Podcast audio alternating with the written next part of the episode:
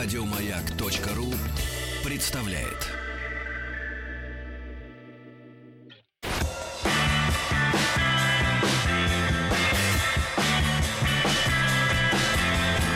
Сергей Стилавин и его друзья на маяке. Ну что же, друзья мои, сегодня вторник. Хорошая новость. И сегодня нас немножко подморозило. Я прошу прощения у Сургута, где наверняка минус 49 по традиции. Но у нас минус 23 было с утра у меня. 22 у нас. Да, и, в общем-то, это немножко, немножко щиплет. Я сегодня шел на работу и решил зайти в магазин, чтобы немножко полакомиться шпротами. Да. И навстречу, навстречу мне бомжеватого вида фигура э, в темноте брела, э, низко опустив голову. И только дидактический метод позволил мне угадать в фигуре Тима Керби. Тим, доброе утро. Доброе утро. Владик. Доброе утро. Тим, и э, вот, Вам друзья мои, вид, это мой стиль жизни. Да. Спасибо. Друзья мои, мы с вами э, вот э, периодически сталкиваемся с такими историями на тему цензуры, да, вот вопрос возникает э, из разных лагерей, ну, вернее, из одного толка лагерей, да, что, мол, не из лагерей, они еще не в лагерях, те люди, вот, но вопрос возникает, Но что, мол, типа, идет, в да? стране цензура, там, то все 50 Я всегда вот много лет уже на вопрос журналистов, как вы, Сергей, вот у вас в шоу есть цензура, вам начальство говорит, что говорить, а что не говорить. Но я всегда говорю, что самая большая цензура в средствах массовой информации касается коммерческой, э, коммерческого давления структур. М, И я сейчас с удовольствием наблюдаю разворачивающуюся, не знаю, может быть, э, при- прикроют эту лавочку, но пока что вызывает удовольствие э, борьба между противниками, э, как называется таблетки эти? Ну, то, что сейчас гомеопатические, да, гоме- А. между гомеопатами и людьми, кото- остальными. и людьми, которые решили эту лавочку прикрыть. Но просто я вас вот а, хочу обратить ваше внимание на э, очень простые цифры. Вчера прозвучало в одном из репортажей репортаже статистика о том, что в стране, в нашей, работает 50 тысяч врачей-гомеопатов. Прибавьте к, э, к этим людям их семьи. Это будет человек 150 тысяч, 200, может быть, может, 300. Ага. Вот. а, и 7 миллиардов ду- э, рублей, рублей, правда, 7 миллиардов рублей оборот гомеопатической отрасли в России. Нормальные деньги. Я обращаю ваше внимание на то, что вся эта индустрия, она хочет есть. На минуточку. И удастся ли э, ученым, которые обвинили э, гомеопатию, э, с, так сказать, в лженаучности, Детям этих врачей да, нужно есть. удастся ли, удастся ли такую армию, в принципе, едоков убедить в том, что они едят свой хлеб дар- даром? За этим будет интересно очень смотреть, да, как э, наука, а в частности здесь уже вот я наукой называю тех, кто против гомеопатии, да, будет наталкиваться на финансовое могущество корпораций, которые делают деньги на гомеопатии. Ну, посмотрим, как оно, Но как оно проблема в будет. том, что, Сергей, Да. эти ученые делают свои деньги на большие корпорации тоже. Да, на большие корпорации. Вы хотели бы быть таким ученым, Тим? А, я не знаю, это сложно. Это или Байер, или какое-то вот ка- китайская Bayer. народная медицина. Все сложно. Я понимаю. Я вас понимаю.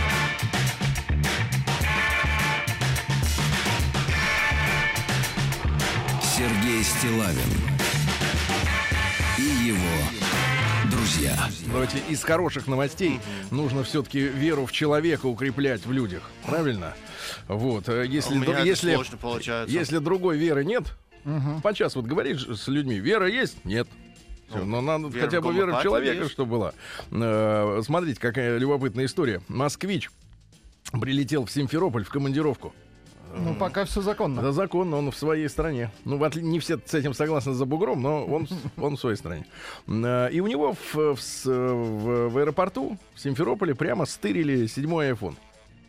Стырили. Некрасиво, конечно. Вот, потерпевший обратился в Крымское управление транспортной полиции э, с просьбой о помощи. Полицейские вычислили злоумышленника, но по камерам наблюдения увидели, кто подрезал, кто э, вытащил из кармана iPhone. Но тот уже успел сесть на свой авиарейс до Воронежа. Не знал бандит, что телефон может быстрее достичь телефонный звонок точки назначения, чем самолет. О случившемся проинформировали линейных коллег из Воронежского уже аэропорта, а куда направлялся взлетевший борт. Ну и как только он сел, на борт вошли люди Схватили человека, нашли у него телефон, и теперь решается вопрос о возбуждении уголовного дела. Вот как работает. Все работает. Все работает. Спасибо сотрудникам. Спасибо товарищам.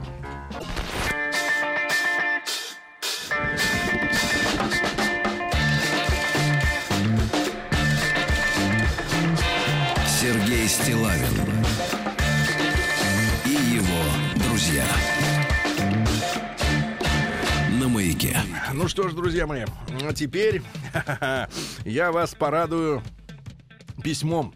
Подписано следующее. Светлана, 31 год. А, и дальше приписка. Если что, я инкогнито. Элегантно. Да, но ничего, никто не Ничего, никто тебя ничего. Света не узнает, не волнуйся. Таких знаешь сколько? Может, там телефон есть? Света 31. Таких действительно. Пол страны. Да, вот, вот- вот- вот это я и хотел сейчас добавить. Полстраны. Остальная половина это Паша. 28. Добрый вечер, Сергей. Вчера в эфире, да и сегодня чего уж там. Ну, это было, скажем честно, не вчера и не сегодня. Давно было. Может быть, неделю назад. Снова промелькнула ваша острая реакция на женский распространенный запрос по поводу такого мужского качества, как щедрость. Да, женщины указывают э, э, фактор щедрости мужчины как один из самых основных. Он только уступает ответственности. У некоторых. У некоторых не уступает. И вот решила поделиться своим мнением по этому поводу. Несколько лет назад я написала на листе бумаги, знаете, психологическая такая история, какие качества хотел бы видеть в своем партнере, жизненном попутчике, так сказать. Я бы даже добавил в транзитном пассажире. И в соседней графе с какими спорными по хорошести свойствами готова мириться. Спорными по хорошести. То есть плюс-минус, туда-сюда.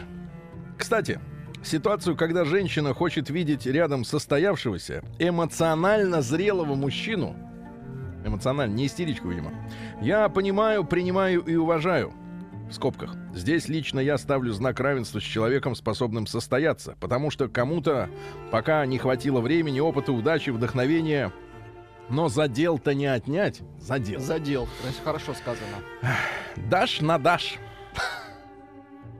Это не имя. Это Мы глагол. поняли, да. Двоеточие. Уместимо. Мужчина хочет рядом сияющую счастьем хранительницу очага и прекрасную маму своим детям. Ищет красивую, я напомню, что это письмо женщины, парни. Ищет красивую, мудрую, терпеливую, здоровую, заботливую, ухоженную, хозяйственную и так далее. Так почему же женщина не может искать то, что для нее важно? Надежного, верного, сильного, справедливого мужчину, способного быть действительно опорой и защитой всей семье, в скобках. Последнее в наше время неотъемлемо связано с материальной стабильностью. Мгм. Это важно. То есть в мире стабильности нет, а вы хотите островок чуда? Откуда? Так вот, среди перечисленных желаемых мужских качеств, естественно, была щедрость. Появляется опять это слово с э, буквы «ща». Вы особенно ее не любите, Тим, я знаю. Да, это и другая Да, и вместе с ним все слово. Да. Если интересно, если интересно, вот остальные качества, остальные, то есть на первом месте щедрость у девочки. Честный, справедливый, с чувством юмора, уверенный в себе, решительный, верный, сильный, организованный, какой-то Бэтмен. М, Вот, старательный, основательный, умный, сообразительный, разносторонний. И А, в Бэтмен плаще. очень богатый. Да, и с напоминаю. раскрытым в плаще в лифте. Воспитанный, бесконфликтный, спортивный, обаятельный, опрятный. Вам вообще в магазин роботов света. Но Они это... не подведут. Дальше. Но это качество было отмечено не в контексте крупной материальной щедрости. Ваше болезненное, вот это, ваше болезненное восприятие на золото, бриллианты, шубы до машины. Ну нет, душа моя, не шубы до машины, но хотя бы сапоги. А вы попробуйте, выйдите, выйдите вот сегодня без, Без сапог, сапог, э, на улицу, в кедах. Для меня первостепеннее увидеть в человеке щедрость эмоциональную. А дальше расшифровка. Великодушность. То есть накосячила, а ему плевать. А ему наплевать, да. Мгм. Может, э, правильнее сказать, великодушность. И материальную совсем другого уровня. Разделять радость, совершать бескорыстные поступки. Опять же, дарить сапоги, от которых тебе толку никакого. Помогать кому-то, кому-то. Например, моей маме, так как хочется сказать от, от имени героини. Пусть и затратив свое время, какие-то усилия. Хотеть помогать. Мгм. Вот ты хочешь помогать? Тим. Н- Нет, Не но хочешь, все равно Отвечаю, сделаем. очень хочу. Не хочешь, правильно. Почему должны хотеть помогать? Поможем, но не хочем. Не потому хочем. что- хочем, Не вот хочем. Потому что женщины хотят, чтобы мы хотели то, что они хотят. Мгм. Вот. А вы хотите то, что мы хотим от вас? Не видел еще такого рвения. Уже трудно понять. Вот именно, через не хочу, Вот. через нельзя. Правильно, так и строится семья. Так вот, помогать кому-то, пусть и затратив в свое время какие-то усилия. Хотеть помогать. Заме- Давай так действительно так и надо написать. Хотеть, что хочу я. И еще помогать хотеть. Вот я добавлю. Да-да-да. Замечать тех, кто в этом нуждается. То есть вот она сидит такая на диване, и такая глаза такая в угол. А За- ты должен... Заметит или нет? Заметит, что хотеть надо. А не прятать глаза, как в трамвае. А, Может быть, э, может быть регулярным благотворителем какого-то мероприятия, фонда. Пусть это будет даже 100 рублей раз в месяц по автоматическому списанию. Слушай, хочется, чтобы мужик списывал 100 рублей в благотворительный фонд. Причем автоматически. Слушайте, ну разве это не желание самого человека? Почему вы должны... Почему, конечно. да, вы хотите, чтобы он делал, как вы хотите. Вот вы, например, вот женщины, кстати, многие... Вот мне... Вот маленькое отступление. Женщины многие любят котиков. Да. Но Например. кот — это очень независимое животное. Оно не сядет тебе, например, на грудь или на колени, пока само не Пока захочет. сам не захочет, Почему вы конечно. хотите мужчину, э, чтобы он был как собака, а любите котиков? Вот в этом парадокс некоторый, да? Воспринимайте мужчину как кота. Он хочет, пошел погулять. Своенравного, конечно. Да, хочет поел, хочет на вас прилег, а хочет вообще отвернулся от вас.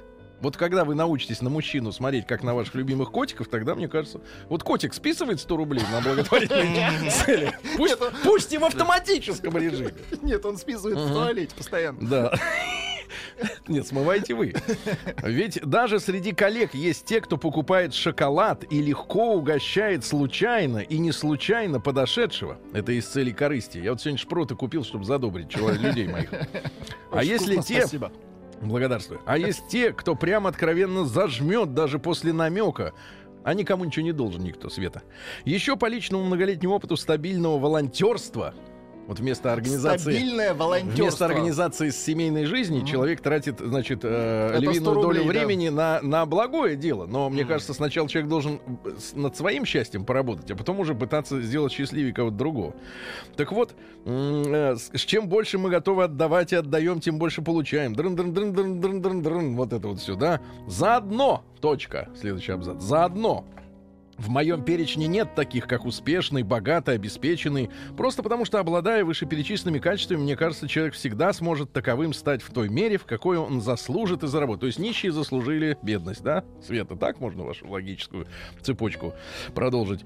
И да, сама я из тех, кто с ноября всегда имеет в багажнике недопитую канистру незамерзайки.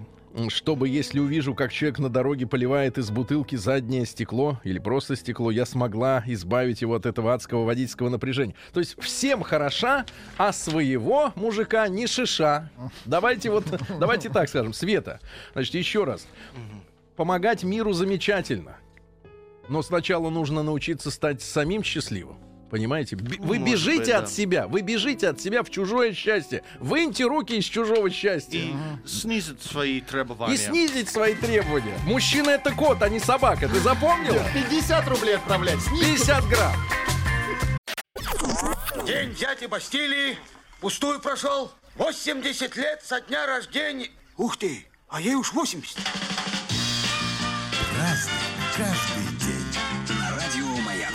Друзья мои, сегодня у нас 7 февраля. Много достойных событий, людей сегодня отметились. И начнем мы, наверное, с праздника иконы Божьей Матери «Утоли моя печали». Важная икона. Вот ее принесли в Москву казаки в 1640 Казаки? году. Да. А, День российского бизнес-образования. Бизнес Вот вы учились, Тим, бизнесу. А, нет, Шпионскому но я был вокруг чел- много человек с МБА. И на самом деле это просто они бросают деньги, чтобы начинать бизнес, вместо того, чтобы просто начинать бизнес. Слушай, ну а как вот заниматься бизнесом? Вот нас этим мучают уже 30 лет. Ам, Надо заниматься бизнесом. А И Судя никто по толком не знает смс из как. аудитории, это иными словами, просто начинать воровать и вот бизнес. Они на- начали уже, да? То есть э, да. они начали. Хорошо. начали у вас. Дальше у товарищей индуистов сегодня важный день. Мы должны в этом разобраться. Джая Экадаши. Экадаши это праздник. да, мой так вот, праздник. несет в себе идею любовного служения, которое они называют словом бхакти. Бхакти. Вместо, вместо про полностью противоположного идеи сексуального удовлетворения кама. Помните, кама сутра, да? Вот, Я э, делаю это, но текст. без удовольствия. так вот, не-не-не, там история такая, что э, Кришну, ее, его имя переводится как источник вечного наслаждения, э, вот, являющегося олицетворением чистой любви, путают с, божде- с божеством вожделения и секса. Вот, у которого пять имен. Например, Кандарпа, Кандарпа, Дарпака, вы говорите, Тарпака, да, Ананга, Ананга. Вот, Yes, панч- однажды у меня был Ананга с девушкой в университете. У вас девочка. Надо было вы анангу часто не делайте. Руки, руки заволосеют. Да, да. Значит, и панча шарайх. Пашататарай. Короче говоря, не путать, ребята, не, путать служение с вот этим Просто э, любовью. с да. путать. Наш язык понятный. Да, и в Ирландии сегодня день святого Мэла. Не Мэла Гибсона, а другого Мэла. Ну, вот, он он был сыном Кониша и Дарерки. Представляешь, имена какие у них были в Ирландии? Кониш, слышь, Кониш. Никакого Да уважения. ты гонишь.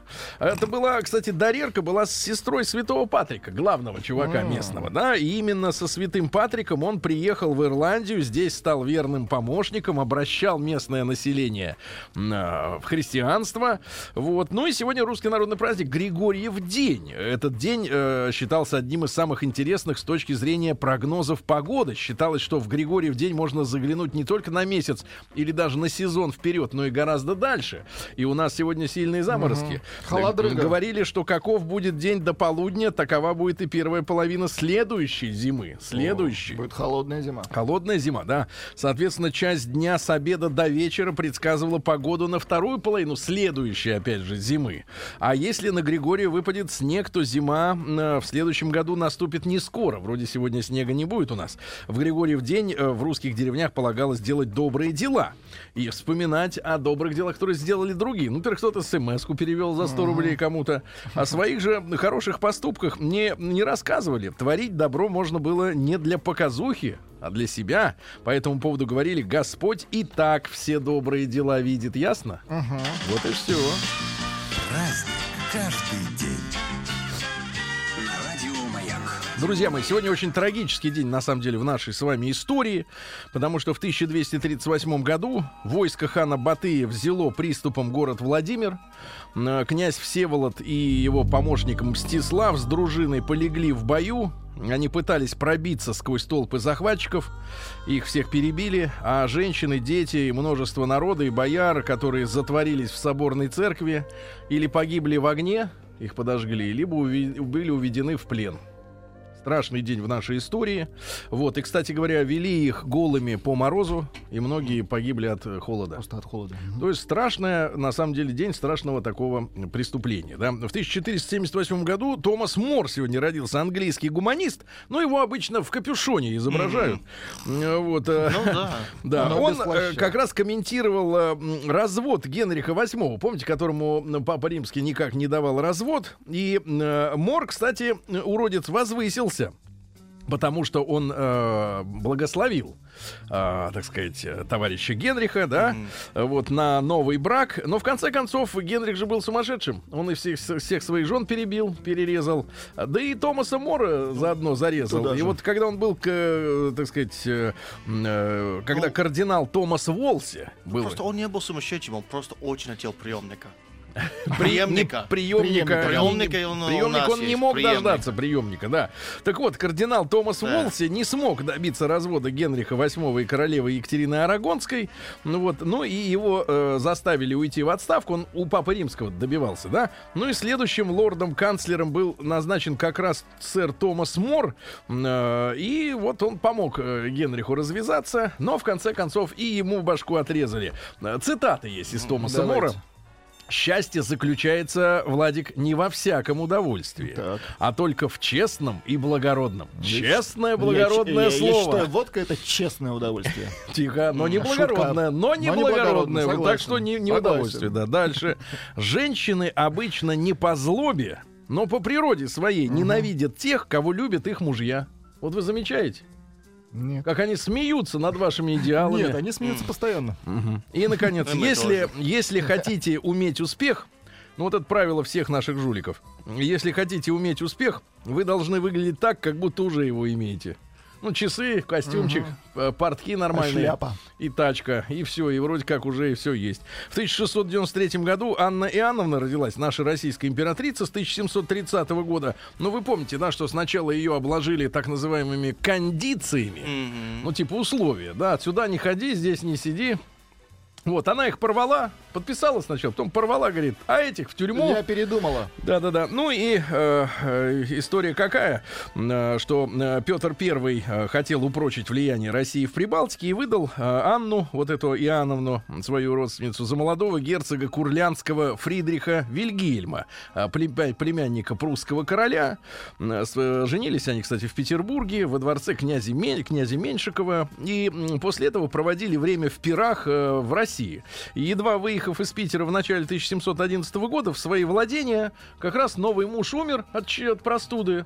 И она э, вдовствую, так сказать, вот вдовствующем э, таком статусе вернулась э, э, в, в Прибалтику. Ну, кстати говоря, м, там же подозр- подозревали, что скончался он не только от простуды, но от излишеств на пирах. М, Перепил. пере- Переедал. Мгм. Перепил, скорее, да, перепил. Вот, ну и э, возвышение, конечно же, Анны Иоанновны связано с Бероновщиной. Да, мы достаточно подробно в, нашем, э, в нашей рубрике «Русский мир. Истоки», которая на время взяла паузу, да, потому что мы сейчас посвящаем наши исторические разговоры э, теме э, революции, да, столетию революции 1917 года. Но, тем не менее, вот смотрите, говорят, что она была типичной барыней-помещицей, любила быть в курсе сплетен, окружала себя э, говорливыми людьми, и э, в одном из письме, э, из писем к такой особе она пишет, «Ты знаешь наш нрав, что мы таких жалуем, которые были бы лет по сороку и также го- говорили, как ты».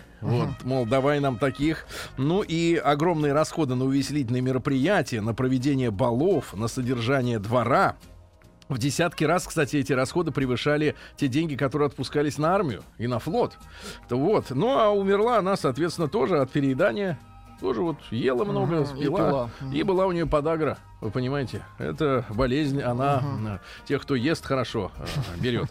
В, тысячи, шутка, в 1710 году э, царь Петр I в первый раз, первый, в первый, велел сличить приход и расход в масштабах государства. Ну, сколько денег в бюджет поступает, а сколько тратят. Оказалось, что э, 3 миллиона 834 тысячи рублей в год, а получают 3 миллиона 051 тысячу. Опа. Недостача э, 700 тысяч рублей. Деньги немалые в то время. Дальше. В 1725 году сегодня умиравший Петр I э, простил всех э, преступников, э, вот, э, которые отправились на каторгу, но которые не были виноваты, э, виновными в государственных преступлениях, в смертоубийствах или в неоднократном разбое. Ну, то есть перед смертью отпустил на волю преступничков. В 1700, да, в 1780-м основан сегодня город Цивк- Сыктывкар. Давайте поздравим, да. Вот э, первое название Усть-Сысольск. Усть, значит, на устье реки стоит, правильно? То есть река. Наверное. Устье. Вы знаете, что такое устье? Я вам покажу. Вот. В 1812 году Чарльз Диккенс родился. Писатель замечательный. Ну, у нас любит Диккенса. Папаша был состоятельный чиновник, так что бабки были. Ну и э, способности мальчика э, восхищали родителей. Он был артистически настроен. Мальчик был артистически настроен. Он читал стихи. Вот. Хотя был изнежен, было хрупкое здоровье. Ну и поначалу ведь он прославился как репортер. Он работал в газетах. А Уже из репортера вырос писатель большой. Да? В 1824 Уильям Хёггинс родился. Это английский астроном, который при- первым применил в астрономии фотографию, а потом и спектральный анализ. Мы типа вот сфотографируем, и потом спокойно на столе посмотрим, да, чем вот в дырку смотреть. рассматривать. Да. Эдуард Васильевич Фриш родился. По-немецки Фриш — это свежий. О, да. Я-я, ты Фриш. По-вашему, фреш. Фреш, да, в 1800... Нет, пожалуйста, фриш апельсиновый. Да, в 1833 родился он э, заместитель министра юстиции, член Госсовета. И в 1906 году Николай II поручил именно этому чувачку открывать первую Государственную Думу. Тут ведь интересно э, состав нашей первой Государственной Думы, да, которая возникла на волне э, революции 1905-1907 годов. Э, Значит, история какая, что 38% э, составляла, составляли люди от 40 до 50 лет, а старше 50 15%. А, вот неграмотных было два человека в Государственной Думе. Неграмотных. Ну, как видимо. сейчас? Нет, все грамотные. Надеемся. Вот, дальше. э, 19% обладали лишь домашним образованием, то есть не заканчивали никаких ни институтов, ни ПТУ. Э, Было, э, смотрите, двое фабричных рабочих, 14 торговцев, 5 фабрикантов, э, 46 помещиков, э, 7 инженеров, 16 врачей, 39 адвокатов, 11 журналистов. Сейчас я вижу, журналисты тоже есть э, в Государственной Думе. Да. Ну и э, система выборов была, кстати, не прямой. Выборы проходили по куриальной системе. Знаете слово курия? Нет. Нет, я вам покажу. Так вот, э, было создано четыре курии. То есть землевладельческая, городская, крестьянская и рабочая секции, да. И вот э, внутри этих секций как раз и избирались депутаты. И были установлены квоты. Э, Были как в Америке выборщики. То есть вот американская вот эта система, сейчас вот либералы воют. Да в Штатах Трамп проиграл 3 миллиона голосов Клинтон. 3 Но миллиона это только проиграл. Потому что их человек не получил власть. Да-да-да. Если бы Клинтон победила таким образом, Да. они все похвалили Да-да-да. честность системы. Да, да, да. Так вот, э, значит, один выборщик на 2000 населения в землевладельческой курии, ну, то есть те, у кого была земля. Собственники земли выбирали одного человека двумя тысячами голосов, да? А те, которые жили в городах, уже один депутат приходился на 4 Плотность другая, да? Э, В крестьяне выбирали одного депутата 30 тысячами. Смотрите, какая разница, да, между помещиками. И в рабочей среде один депутат на 90 тысяч, то есть втрое меньше, чем у крестьян. Вот, естественно, работягам не нравилось. Вот, да. Ну, там много интересных подробностей, да. В 1846-м Владимир Егорович Маковский родился, наш художник-передвижник. Почему передвижник? Он передвигался Переезжали. вместе с картинами, да. Одна из самых известных, актуальных и сегодня картин «Крах банка». Где, банка? Ну да, люди э, хватаются за головами, за голову, они вложили деньги, а банк обанкротился. Дело в том, что он э, жи- жил на набережной Москвы-реки, вид из квартиры был на Кремль, и с детства его окружала атмосфера искусства, и в его доме бывали и Гоголь, и Глинка, и Пушкин бывал, представляете, и Брюлов, и Тропинин, и бывало выйдет мальчонкой, Пушкину усядется на коленке. К тебе Пушкин тут заходил. Слушайте, а кстати, вы не знаете, а Пушкин курил вот э, эти Э, трубки? ку- Конечно, курил. Пушкин курил. День дяди Бастилии пустую прошел. 80 лет со дня рождения. Ух ты, а ей уж 80. Разный, каждый. Так, друзья мои, так, сегодня у нас 7 февраля. В 1847 году врач Федор Иноземцев впервые в Российской империи провел операцию под эфирным наркозом, ребятки. Под эфирным наркозом. Кстати, всего лишь на год позже, чем в Европе. Э, И представляете, до этого момента, как мучился человек. М, Все тысячелетия, что были до этого. И вот Да. мы сейчас с вами говорим, в какое время мы живем. Вот в такое живем. Вот Не По- больно. по- Да, зубы драть, да, Владик? А в Если остались. 1870-м Альфред Адлер родился, австрийский врач и психолог, создатель системы индивидуальной психологии. Говорит, каждому пациенту нужно, нужно индивидуальное учение каждому. В отличие от Фрейда, который все там про секс говорил, про бессознательное, да, вот всю вот эту чушь эту. Адлер вводит в объяснение социальный фактор. Он говорит, что характер человека складывается под воздействием его жизненного стиля. То есть окружения, работы, соседей, телевизора. Вот, э, телевизора. телевизор, говорит, тоже очень важно. В 1885-м Синклер Льюис родился, первый американский писатель, Нобелевский лауреат. За мощное и выразительное искусство повествования дали ему Нобелевскую премию. Э, Ну, история какая? Э, В принципе, в 16 году его познакомили с Джеком Лондоном, у которого был творческий кризис. Неплохо. И Лондон решил купить у Синклера Льюиса сюжет для своего нового романа. И купил. Вот. И, соответственно, э, первоначально было заглавлено «Бюро убийств». Роман. А потом? Э, Но Лондон успел лишь начать, а потом умер. Заплаченных за сюжет денег Льюису хватило, чтобы купить себе новое пальто. Кстати, умер он от сердечного приступа, вызванного алкоголизмом. М. То есть подбухивал Выпивал. Да-да-да-да. Дальше у нас э, в 1906 году родился Олег Константинович Антонов, наш замечательный авиаконструктор, герой социалистического труда. Рамон Меркадер родился в 14 году. Человек, который исполнил приказ о ликвидации Троцкого. Вонзил ледоруб. Потом посидел, потом приехал э, уже в Советский Союз. Здесь культурно отдыхал. Григорий Васильевич Романова в Ленинграде, я думаю, сегодня вспомнят, потому что этот человек возглавлял Ленинградскую парторганизацию. Несмотря на фамилию Романов, э, в принципе, был высоко у власти. Кстати, его Горбачев, говорят, не пускал активно э, участвовать в перестройке. И быстренько его там слили, потому что э, он не, не был согласен с, такой, с таким типом реформ. А, Марк Евгеньевич Тайманов родился наш замечательный шахматный, шахматный гроссмейстер. Константин Петрович Феоктистов, э, космонавт, герой Советского Союза. Да, и, и, кстати говоря, фронтовик, воевал, бросил учебу, ушел на фронт. Жюльет Грико, французская певица в 27 Есть году такая. родилась. Да, чуть-чуть Грико-то. Так, ну это надолго не надо. Э, Ария Элксне родилась в 28 году. Это латышская поэтесса. Пару строк. Не надо отвлекаться, Не надо. пару строк. Трудно нести груз работы, трудно не нести ничего. Ну да, действительно, лучше не отвлекаться. Трудно читать такое. В 1934 году родился Эрл Джонсон, который позднее стал Эрл Кингом, американский блюзовый гитарист. Чувствуете? Well, it hurts a lot, someone. Внезапный. Да-да-да. В 58 году родилась Ирина Зайцева, одна из сестер Зайцевых, та, кстати, которая держала микрофон без помощи рук. А в шесть- Друзья мои, в 60-м году сегодня родился Дитер Иванович Болин. Гений! Гений! Гений! Давайте, дай гения. Дай гения. Вот она.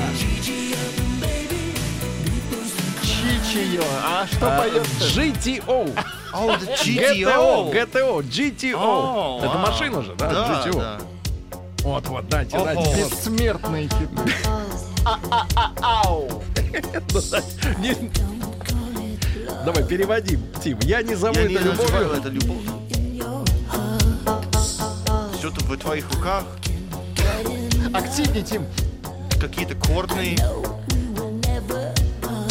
Я надеюсь, что мы раз- не расстаемся. Короче говоря, тема переводится так. Моя койка слишком большая без тебя. Да, Ага, слишком my быть. bed is too big. А, В, 40, в 65 году родился Крис Рок, американский актер-комик. Ну, такой, темненький. Да, тем- маленький. темненький, маленький. очень высокий голос.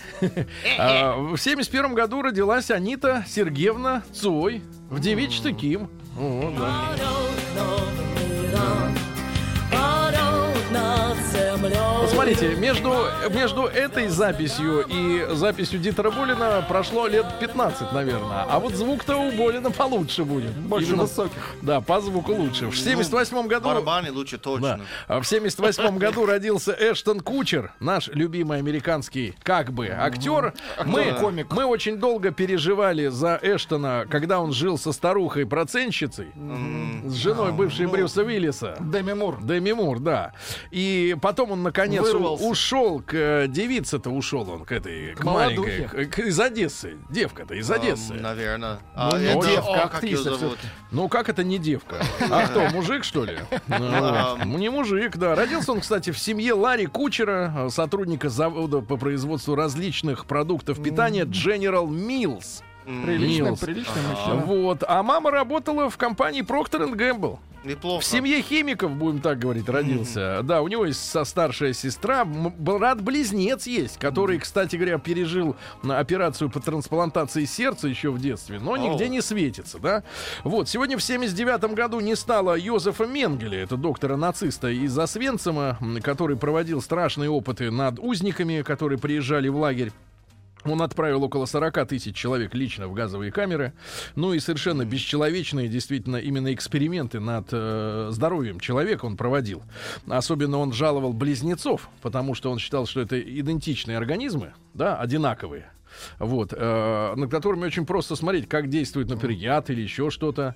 Они э, тут же вскрывали э, оби- обоих и, 10 и- отличий, искали, да, 10 отличий. Ну, мерзавец страшный.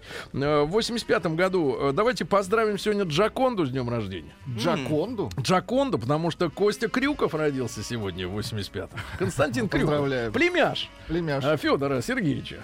Вот, кудрявый. Э, Константин Витальевич, ну мы тебя поздравляем с днем рождения. Вообще, в принципе, вменяемый человек. Кстати, ювелир. Вы же знаете, как он же ювелир? он ювелир профессиональный. Да, да, да. Ну и сегодня в 2014 году, друзья мои, события, которые каждый, ну, без Тима, Тим не помнит, его тогда еще не было в Да. стране. А мы с Владиком помним, сегодня ведь открылись в Сочи э, Олимпийские игры. О. В 2014 три года уж прошло, друзья мои. Как Я не был сейчас? в стране. Вы не был в стране. О. Да, ну, Тим, где наврали, говори. А, или Адлер основал аэропорт в Сочи, или Ирина Зайцева, актриса, последние цифры 59-92. Ну, какая же она актриса? Ирина Зайцева, прекрасная журналистка, действительно. К сестрам не имеет никакого, слава тебе, Господи, отношения. А где сестры, кстати?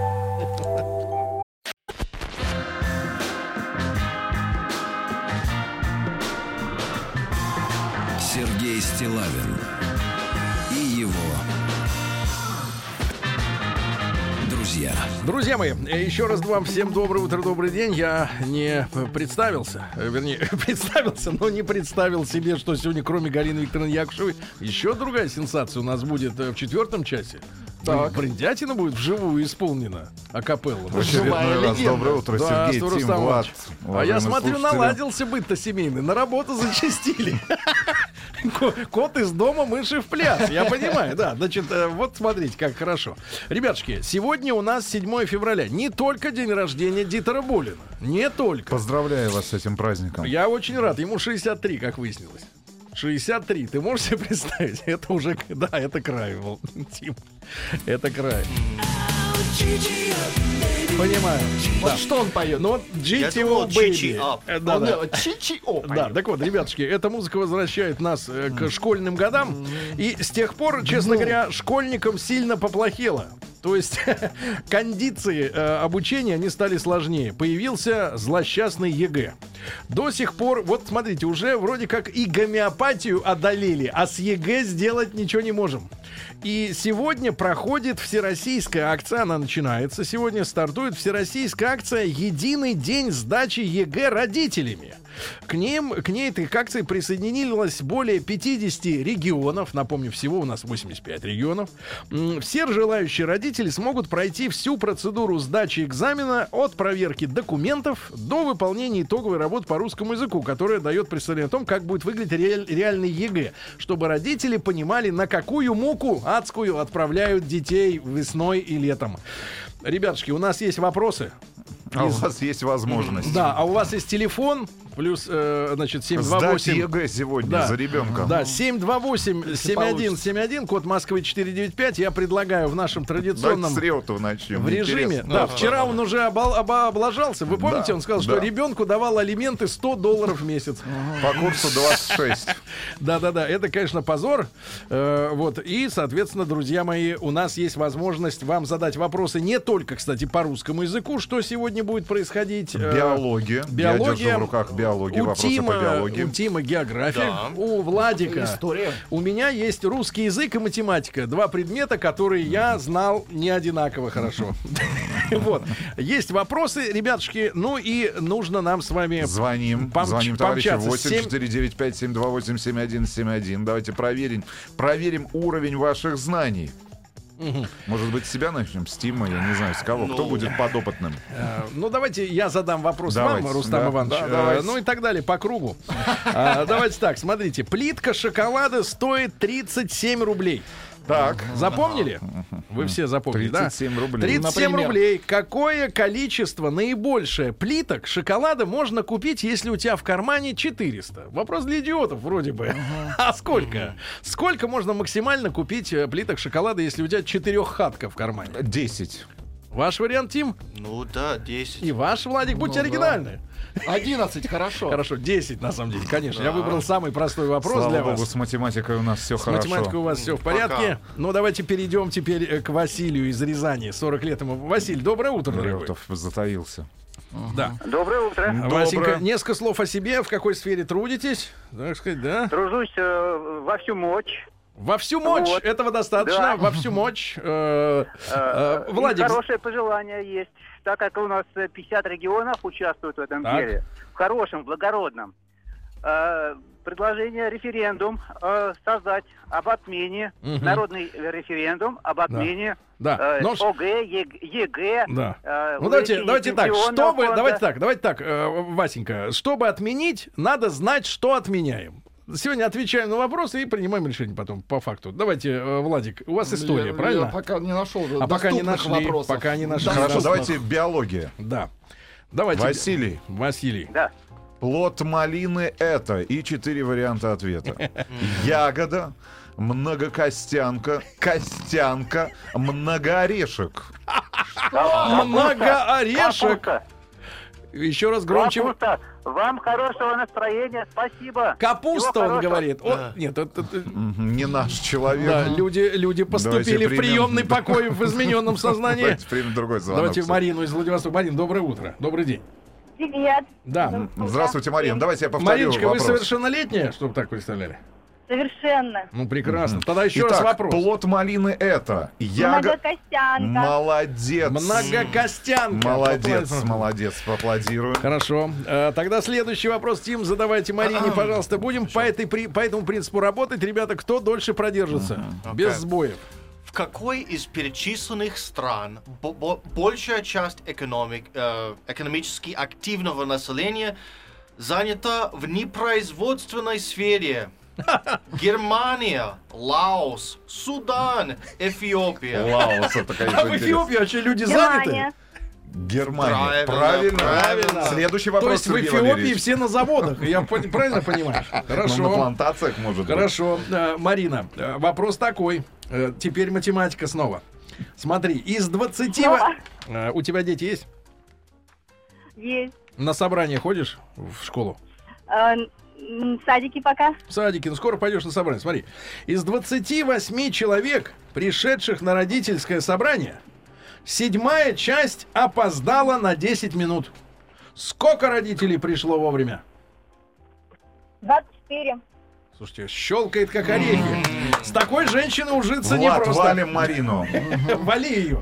Ниже приведен список терминов. Все они, за исключением двух, относятся к событиям периода перестройки. 85-91. Ужас какой. Очень сложный А вопрос. сколько всего терминов? А, Шесть. Кроме двух. Все Кроме двух. к периоду перестройки. Да, Итак, итак. э, шесть э, терминов. Новое политическое мышление.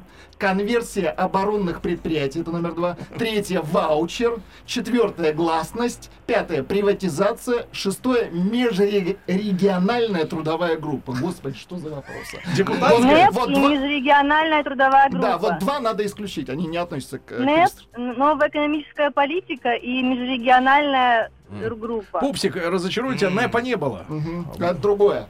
Ну, Да. она сказала, что не было. Нет, но Ну. Следующий, кроме следующий. двух. Нет, там не было НЭПа. Там была... Не, не было. Межрегиональная трудовая группа, это не НЭП. А первая? Первая. И термин. первое новое политическое мышление. Новое Тоже политическое не- не- мышление. это А, не НЭП. но- Но надо, она не Ну узнала, вот. потому что надо по-горбачевски говорить. Мышление. Вот Ну, два, два- два не из этого периода. Это два как два мыши, понятия. думаю. Еще вам прочитать их? А, Марина, да, да, да. Марина нет. Так, к сожалению, вопрос усваивается. Марина. не- Давайте Вячеслава, вот как раз нашего, нашего замечательного. Сейчас проверим, как он знает Слава, нашу историю. доброе утро. Доброе утро. Слава, Доброе ты утро. уже закинулся гомеопатическим напоследок. Да читал, читал ваше вчерашнее постановление. да, мы уберем с прилавков эту дрянь. Да, ну вот говори давай, чего не было в перестройку? Вот двух вещей. Каких понятий, да. О, так ложьте снова, я ж не Давайте знаю. снова. Их шесть понятий Да. всего. Новое политическое мышление, не путать с НЭПом. Путин. Конверсия о- оборонных предприятий, ваучер, гласность, приватизация, межрегиональная трудовая группа. Так. Ну, думаю, приватизация и ваучер не Правильно. Молодец, Вячеслав. Следующий вопрос. Вот это мужчина. Теперь биология. Давайте. А, выделение углекислого газа и поглощение кислорода у Господи, дождевого червя происходит. Внимание, четыре варианта ответа. Куда? Куда? Через всю поверхность тела. Так. Второй вариант. Через специальные трубочки, расположенные в каждом сегменте. Третий вариант. Через ротовое отверстие. Четвертое. Через трахею. Маленькая Ну, добавка. через За- всю поверхность Зачем, Молодец, зачем ребенку это знать? Вячеслав, молодец. Пять Да. по биологии Тогда тебе другой вопрос, Слава. Литр бензина на АЗС Мгм. стоит 36,20. Да. Сколько рублей сдачи должен получить Андрей, в данном случае Вячеслав, с тысячи, если он заправит машину на 20 литров? Вот, вот посиди, подумай, называется. Вот посиди, подумай. Итак, заправил 20 литров, так? Да. 36, потратил 20 70 литров. Да. 73,20 потратил. Так. Сколько сдачи получишь? А ведь это... 920. Слушайте, у детей еще прав нет, а их уже спрашивают о бензине. Да. Безобразие. Для чего нужен бензин детям? Только если нюхать. Сколько? сжечь. Сколько, Слава? 927. Еще раз? 927. Это сдача? Да. Да ты, да ты обалдел! Да ты обалдел! Так, сливай его, сливай. он не понял Этот бизнесмен обсчитался. А вот Нет, Смотри, не обсчитался, он обсчитал, нормальная сдача с 1000 Да. рублей. 927. ага. Ну что, следующий? Нет, следующего человека берем. Конечно, А, Дима из Омска у нас есть, да, 45 лет. Дим, доброе утро. Доброе утро, мужчина. Димочка, ну слушал, слышал вопрос про бензин. Так, сколько э, сдачи Сдачи. получить тысячи, если заправиться... 20 литров по 36,20. У тебя 30 секунд. Да. А, 20 литров, э, заправиться Ну давай, скорее, калькулятор не, выпры- не выпрыгивает из руки. Не стыдно? 378 рублей. Еще раз. 376. 370. Опять неправильный ответ. Друзья мои, переходит вопрос на следующую половину часа. Итак, сегодня в России стартует марафон. Родители сдают за своих детей ЕГЭ. Они должны понять, насколько они страдальцев роди- родили на этот свет. Каких страдальцев? Мы с вами тоже отвечаем на эти вопросы. Вот у вас есть как раз э, фора, э, 6 минут, чтобы придумать правильный посчитать. ответ на вопрос про бензин. Все, придумали, звоним 728-7171, код Москвы 45, после новостей.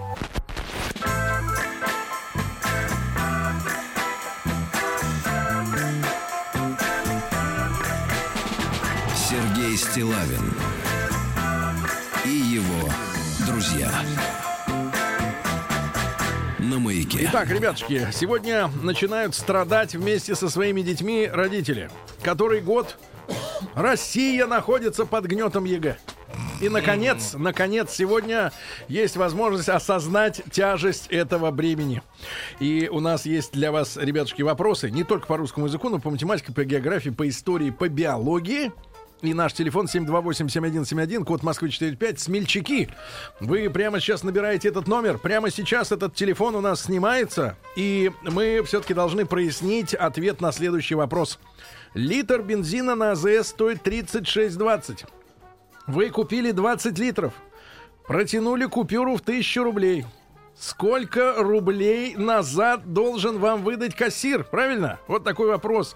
Для детей это очень важный вопрос. Кстати, дети отлично считают деньги. Но если они у них в руках. Если вот так вот умозрительно, какая-то заправка, какие-то, какой-то бензин, какой бензин, ну вот, это, конечно, детям оно особенно непонятно. У них даже прав водительских, водительского удостоверения нету. И, наконец, Маня, мы берем телефон, берем его за рубь за 20 и там вылавливаем человека Александра из Кронштадта, 31 год. Саш, доброе утро. Доброе утро. Сашенька, ну Доброе. давай ответ, все. А, 276 рублей. сдачи. Ну, ты подготовился, Хороший калькулятор ты у вас, подготовился, да, да, На да. самом деле, на самом деле, с первого захода отгадал, поэтому... Ну ладно, ладно. ну, Так, ты- Влад, ну, ваш ну, вопрос. да. Хорошо. По истории вопрос. Что из перечисленного относится к периоду э, правления Петра Первого? Их всего три, шесть пунктов, три относятся к, к правлению Петра I. Появление полков нового строя, введение рекрутского набора в армию, учреждение синода, введение единой денежной системы, основание первого академического университета, введение григорианского календаря. А, два варианта э, Три, уловил. три, Там три, из шести да? три, да, относятся. Ну, в моей истории это новый строй. э, нет, нет, извините, Синод, э, рекрутский набор. Так. И А третий? остальное не уловил. Еще раз можно? Появление полков нового строя, введение рекрутского синод, введение единой денежной системы, основание первого университета и введение григорианского календаря. Григорианский календарь еще. Вот неправильно. Вот давайте с третьим, с третьим пунктом. Два первых э, названы Александром правильные вещи. Да, давайте Пашу из Раменского послушаем. 35 лет. Паш, доброе утро. Доброе утро, господа. Сколько у тебя было по истории, Паша? Ну, пять у меня по истории. Сейчас проверим. Давай, говори, какой третий пункт?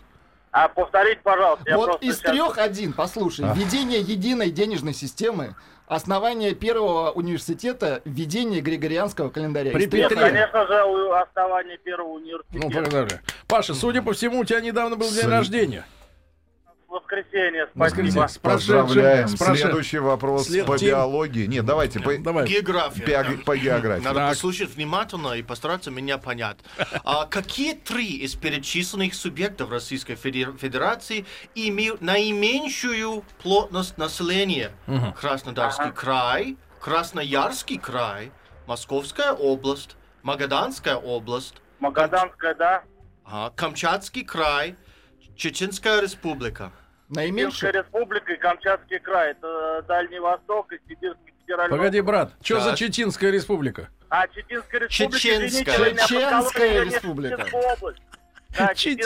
республика, да. Хорошо. Тогда и Республика Чита. Так, брат, давай, ты выбери самую малонаселенную территорию. Три. три из них. Три из А, них. Ханты-Мансийский.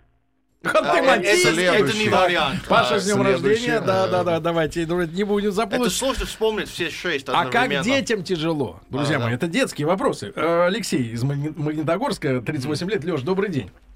День добрый. Леш, ну давай еще раз тебе вопрос. Значит, самые малонаселенные территории нашей страны, Да, да? Три из них. Три. Краснодарский край, Красноярский край, Московская область, Магаданская область, Камчатский край, Чеченская республика. Самые малонаселенные. Я так думаю, Красноярский край. Так. э, Камчатский округ. Так? И И? э, Магаданская область. Правильно. Верно. Следующий вопрос Проехали. по биологии. По биологии. Желчь образуется. Четыре варианта ответа. Желчи. В желчном пузыре, Так. в двенадцатиперстной кишке, в печени или в поджелудочной железе. Наверное, в желчном пузыре. Неправильно. Неправильно. Друзья мои, Следующий. 728. Ребят, 728-7171. Я напомню, что сегодня начинается всероссийская сдача ЕГЭ родителями учеников. И мы вот эти вопросы, ну, примерно такие вопросы, которые будут звучать. Комментарий от нашего слушателя на нашем WhatsApp-портале. Так. Слушаю я вопросы. Господи, какой я гребаный лох. Два высших образования. Зачем я учился 47 лет? Да-да, давайте Сашу из Омска. послушаем. Сашенька, добрый, добрый день, доброе утро. Да? утро. Саша, повторю Ну, как- быстро вопрос по А я, биологии. я слышал, что там спасибо, я слышал. Он Ну, слышал. когда свинью разделываешь, печень, печень, когда там, там же в нем получается... Правильно, проточки, правильно, Отрезаешь правильно. обратно. Да, свинью разделываешь. Вот, ведь практически. Специалист. Ну что, на засыпку вопрос. Готов, брат, получить? Или сначала, давайте Ну, сначала легенький. да, математике. засыпай. Давай, нет, легенький, легенький. Трем шиншиллам. Ага, ага. Шиншилла? Шиншилла. Как по-английски шиншилла? Чинчелла. Чинчилла. В день требуется 75 грамм корма. 75. Немного. На сколько дней хватит пачки весом 500 грамм? Значит так, 500. Тихо, тихо, ты не мешай, Владик. Я, я делю. Так, так, так. Сейчас, секунду. Давай, брат. Ну ты поделись с нами методикой, потому что интересно. дели. Алгоритмы. Так, ну получается 2 дня 150, 4 дня 300. Так, 6 дней 400, ш- шесть дней и 50 грамм должно остаться. Шесть дней, правильно. Молодец. Правильно, да. да. Кстати, смотри, достаточно экономичное животное, 25 Ну, грамм. шиншилл, все, все заводим шиншилл. Э, Так, история, по истории. Давайте Ну, вопрос. по- Посложнее или попроще? Попроще, давай, Попроще. Попроще. Какие два термина не относятся к периоду правления Брежнева? Два Господи. термина к нему не относятся. Итак, первый. Господи, политика. чем они мучают наших детей? Внимание, политика разрядки. Первый термин. Второе. Хозрасчет. Третий. Стратегия ускорения. Четвертое. Развитие, развитой социализм. Пятое. Продразверстка. Шестое. Геронтократия. Господи. Ребята, вы знаете, оказывается, есть геронтократия. Слушайте, какие-то либералы составляли вопрос. Ну, Геронтократия. я только пятый, пятый, шестой варианты просто таких не слышал. Пятый. Продразверстка. Шестой. Геронтократия. Да. Я, я не Это, слушаю. это, кстати, не экзамен в цирковое училище, это, не юмор. Это, это вопрос для школьников. Да, это для всех. Значит, плохо учился в школе, не знаю такого варианта. Геронтократов знаешь? Брат, Нет, не знаю. не знаешь геронтократов? Понятно. Они-. Гиппократа знаю, геронтократа. Гиппократа знаю, геронтократа не знаю. Да. Ну ладно, отпустим человека. Отпустим. Давайте, у нас Следующий. есть Максим из Рязани. Ребят, 728-7171, код Москвы 45. Э, Давайте ответим на вопросы по ЕГЭ для родителей учеников. Кстати, есть хороший вариант еще от наших слушателей. Ответы на вопрос, где образуется желчь. В эфире телеканала «Дождь». Давайте, э, э, Максим. Максим, доброе утро. Доброе утро. Максимыч, ну вот э, геронтократия, слышал такой термин, да, прежде? Зачитать вам, Максим?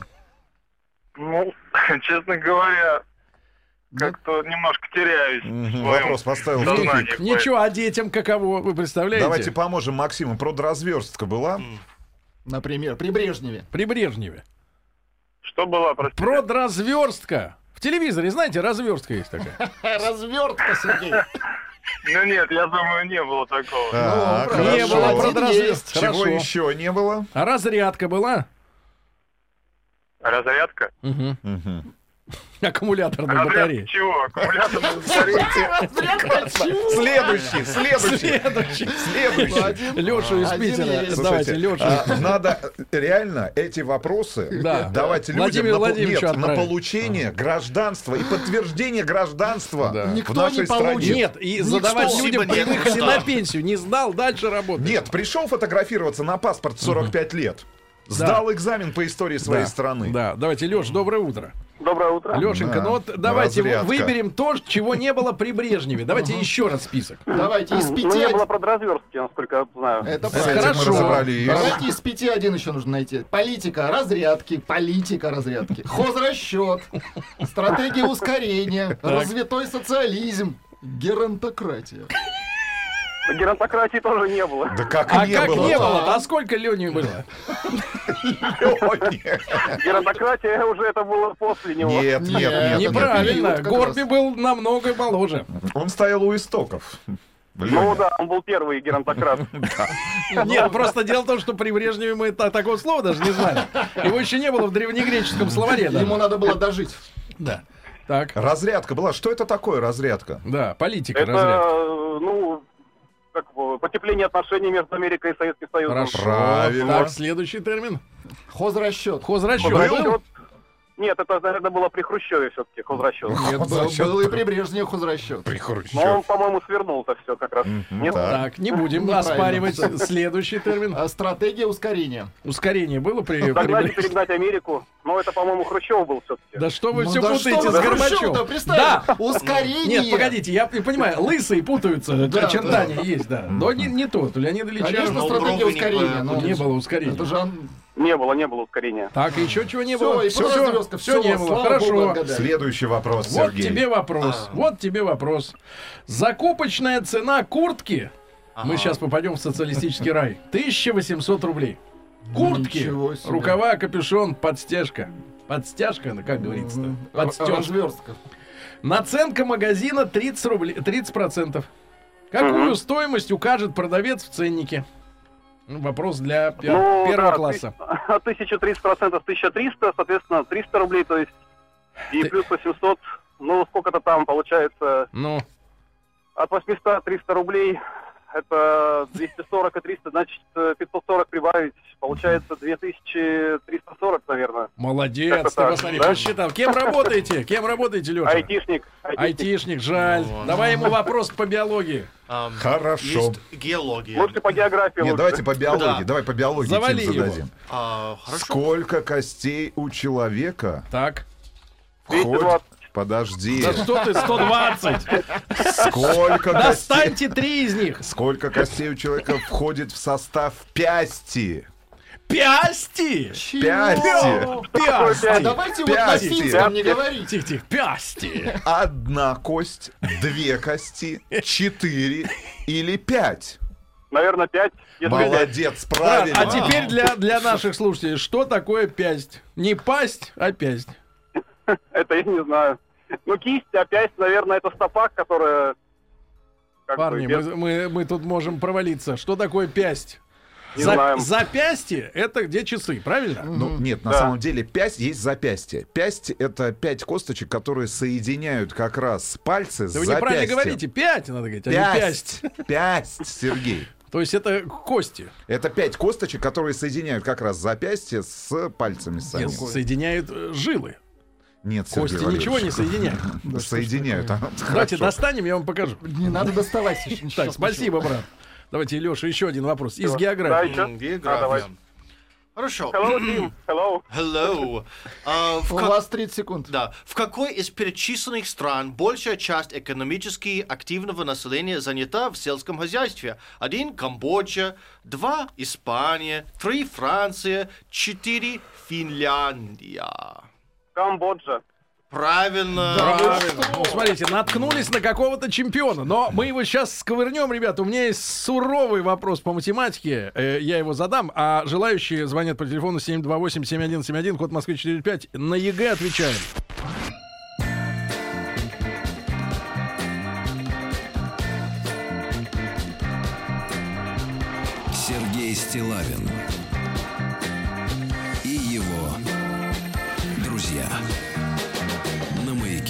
Друзья мои, итак, мы мучаемся. Вы чувствуете, мы мучаемся с вами.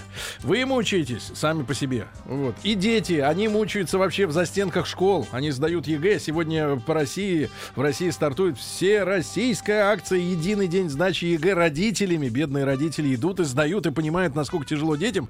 Это, наверное, ради детей сделано, чтобы им больше конфет покупали, мясо, да, сосисок. А, так у нас Леша, да, все еще по-прежнему победитель. Да-да. Лешенька, еще раз добрый. Ну, давай мы тебя уконтропупим биологии, хорошо? Опять?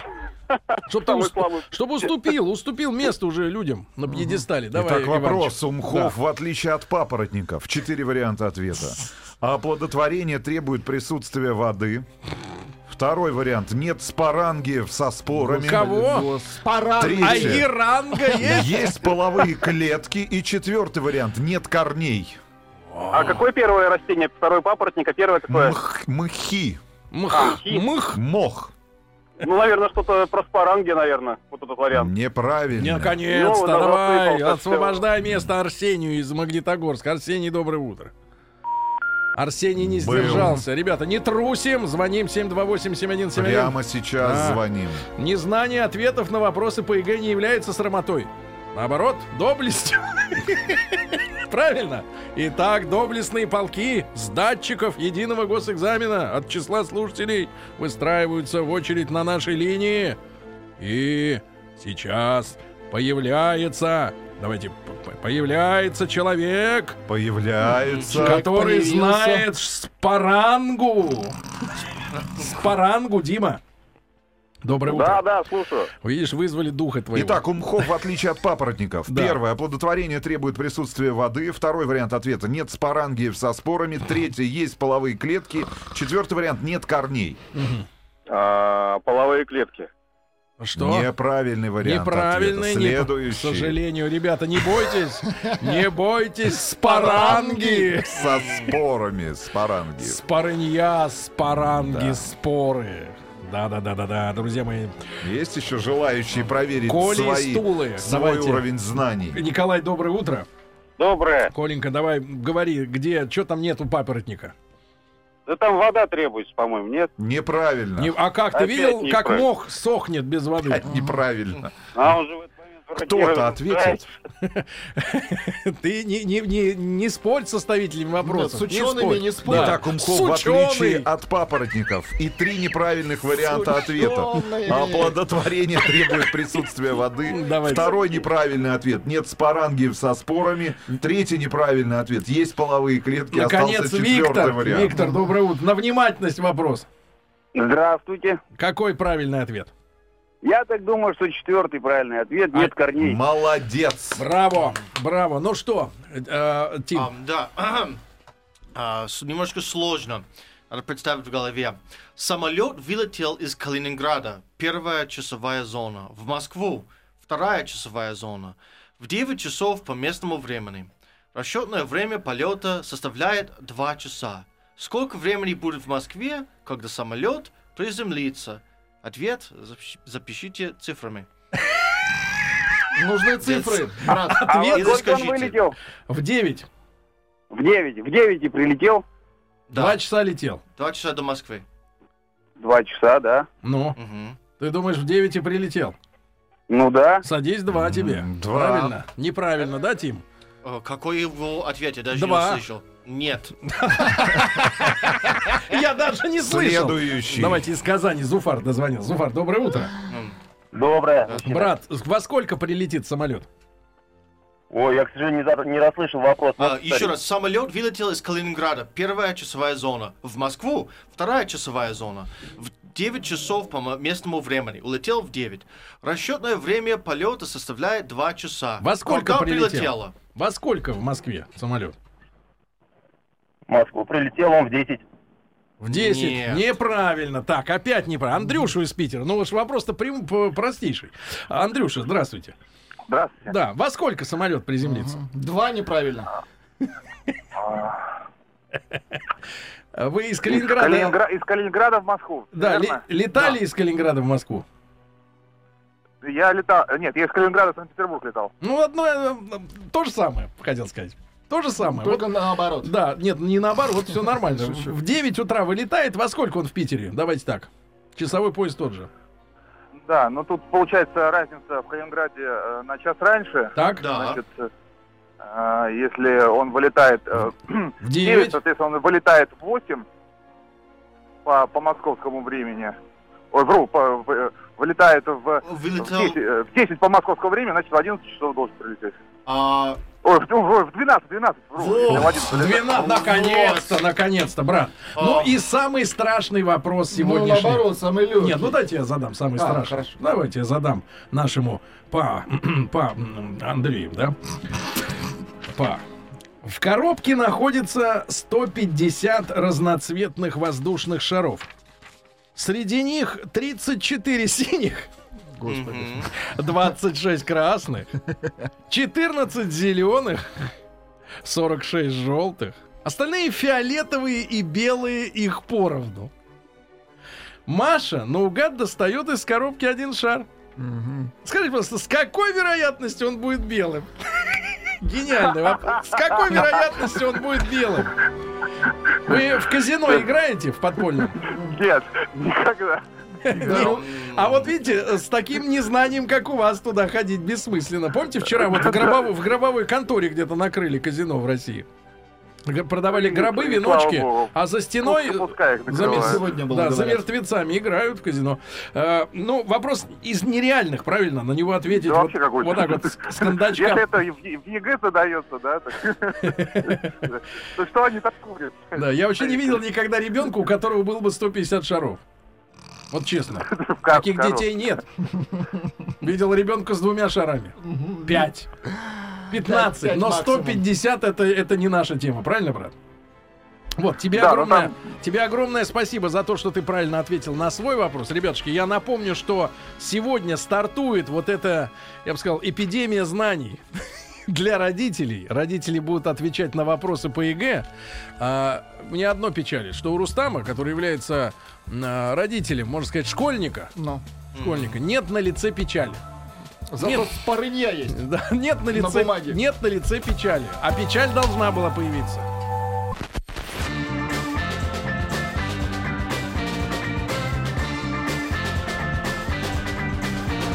Сергей Стилавин друзья. На маяке. Дорогие друзья, сегодня вторник, вы уже узнали об этом из выпусков новостей. Эту новость для кого-то, может быть, радостную. И э, Галина Викторовна Якушева. Э, Галина Викторовна, доброе утро. Доброе утро. Да, э, доктор филологических наук, профессор Государственного института русского языка имени Пушкина, преподаватель Высшего театрального училища имени Щепкина, вновь в нашей студии у себя, э, у себя дома, рядом с нашим микрофоном. Э, Галина Викторовна, ну и по доброй традиции предлагаю осветить сначала э, тревоги масс трудовых. Договорились. Да, причем нас слушают, друзья мои, благодаря э, подкастам, благодаря э, непрямому, непрямому эфиру, а на сайте радиомаяк.ру, в iTunes, да, и в других источниках, и не только в России. А, здравствуйте, Сергей Валерьевич, пишет товарищ из Казахстана. А, есть вопрос для Галины Викторовны. Недавно в местной газете в казахстанской прочел такой заголовок. Мисс Степногорск одержала реванш. Можно ли Сергей Валерьевич одержать реванш? Или его все-таки берут? Спасибо. Вот э, вопрос, товарищ интересуется. Э, Я думаю, что товарищ мыслит в совершенно правильном направлении. Конечно, э, реванш Одержать не можно победу. Да, одержать можно победу, а реванш можно брать. Да, вот и тут, кстати, э, любопытная история. Периодически э, смотрю новости. а там, вы знаете, сейчас события, к сожалению, обострились э, на Украине. И вот все-таки языки родственные у нас, да, украинский, Конечно. русский, но э, словообразование разное. То есть, например, у нас медведь, у них ведмедь. То есть по-другому, да, вот немножко. Ведает мед все да, равно. а все равно. А вот с победой другая вещь вышла. У нас победа, а у них перемога. То есть как бы пересидели. Ну так, по Ну, сути. пере- перемогли, Перемогли. а мочь, уметь. Да. Ну, Шутка. Ну вот, и пишет нам с наилучшими пожеланиями Нелли Шефер. Такому письму, Владик, надо отнестись внимательно. Доброе утро, Сергей и друзья. Ваш позитивный трели по утрам лучшее начало дня, Ну, нескромно. Хочу задать вопрос Галине Викторовне. Корректно ли употребление глагола «марать»? «Марать». Мы с супругом спорим на эту тему уже несколько лет, и он еще не ушел. Э, Он утверждает, что глагол образован от слова «маркий». Маркий. Поэтому имеет право на существование. Для меня же услышанное слово Смотри, а, услышанное каждый раз, смотри, замараешь юбку, замараешь, режет слух и глаз дергается. Не поймите меня неправильно, я по мелочам не придираюсь. Дело в том, что вот уже второй год, как мы, пере- мы переехали из солнечного Омска в культурный Петербург. Поэтому считаю, что город обязывает говорить грамотно. Очень жду ответа, заранее спасибо, новая петербурженка Нелли. Вот марать, э, вот режет слух э, человеку марать. Э, э, Ну что же, в таком случае говорят и ты прав, и ты прав. Действительно, слово «марать» произошло от слова «марки». Оно вполне литературное, вполне допустимое, но с оттенком, с нюансом просторечия. Конечно, э, лучше бы сказать, эм, ну так скажем, деликатнее, аккуратнее, как сказал бы наш Петербуржец. президент, да, э, сказать запачкала, запачкала. Запачкала. Э, Хотя, м, Но с марать- другой стороны, да. Галина Викторовна, если говорить о пафосных выражениях, то совесть не, не пачкают, ее марают. Заморал совесть, говорят. Ну, иногда, э, иногда говорят с легким оттенком самоиронии. Так вот, я все утро листы морал. Но м, э, э, тут есть... Не путать некий- с животным да. морал. Есть некий стилистический нюанс, но я тут э, не удержусь от того, чтобы не передать одного очень короткого, но очень тонкого и, безусловно, совпадающего с руслом наших рассуждений, вернее, впадающего в русло наших рассуждений анекдота. Помнишь, восемь лет назад ты мне написал? С такой придирчивостью ты останешься одна, так и знай. Помню. Так вот, перед так и знай ты забыл поставить запятую. Это э, к вопросу о том, что уважаемая Нелли, которая обратился с вопросом, она не придирчива, но э, у нее, видимо, обостренное э, языковое чутье, которое свидетельствует о ее хорошем культурном фундаменте, и она чувствует некий э, оттенок. А я вот Да. с вами, Галина Викторовна, конечно, я вам это самое не ровня ни в коем случае. э, профессионально, и никак, но и по опыту жизненному. Но мне кажется, это ложное какое-то ощущение неприличия или там не- неблагозвучия в слове. Вот я вам расскажу свою историю. Да. Я был когда-то влюблен. Да неужели? Да. Вот. И, э, значит, э, познакомился с семьей девушки. И э, мы переписывались. Ну, что была достаточно долгая разлука. Мы переписывались. И через уже спустя некоторое время она мне призналась, что я очень м, смущал и ее, и ее маму тем, что в письме э, часто употреблял слово, когда, например, фантазировал о нашем э, будущем совместном. Я употреблял э, слово «сперва». Вот, и на меня криво смотрели и говорили, Сережа, это очень, это приличное слово? Я говорил, да, это приличное Ну, слово. понятно. А их вот коробило, представляете, вот да, тоже вот. Да, в таких случаях во времена моего детства говорили, каждый понимает в меру своей испорченности. Да, да. На да. самом деле слово вполне да, очень безобидное. Галина Викторовна, но тем не менее, мы Да. сегодняшнюю нашу беседу посвятим как раз приличием в русском языке, да? Да. Потому что мы все знаем, что такое матерное слово. Конечно. Оно нам, как говорится, помогает строить и жить, решать проблемы, Конечно. выражать эмоции, шутить. А Вот есть литературный русский язык, да, но есть какая-то такая незримая грань, да, вот вроде как и под закон не попадает, Ну да. в список не входит запрещенных слов, а вот как-то неудобно, что ли, Ну да. становится. Это проблема приличия в русском языке, который, кстати, существует. Эта проблема и в других языках. Я думаю, что и Тим подтвердит э, эту мысль, настолько она очевидна. Э, приличие. Ну, я вспоминаю э, ту же- то ли детство, то ли отрочество, мне приходилось слышать э, в такой полупровинциальной среде выражение «это ему не личит», то есть это ему не идет. А, никак то- не личит? Это ему, это ему никак не личит, то есть Мгм. это ему никак не идет. Приличие при лице, то есть насколько это идет тому Приличит. или иному лицу. При лице. Это вам не приличит. Да, это, э, ну, э, я просто м, напомнила об одном малоизвестном, возможно, безусловно, просторечном, возможно, и диалектном слове «личит», «идет». Это ему никак не личит, Мгм. это ему никак не идет. И в смысле поведения, и в смысле одежды, и так далее, и так далее. Так вот, эм, приличие, э, которое предполагает некое совпадение э, и ситуации словоупотребления, и участников коммуникации, участников разговора, Да. и подбора того или иного слова, приличие вещь не такая эм, простая, однозначная, как может показаться на первый взгляд.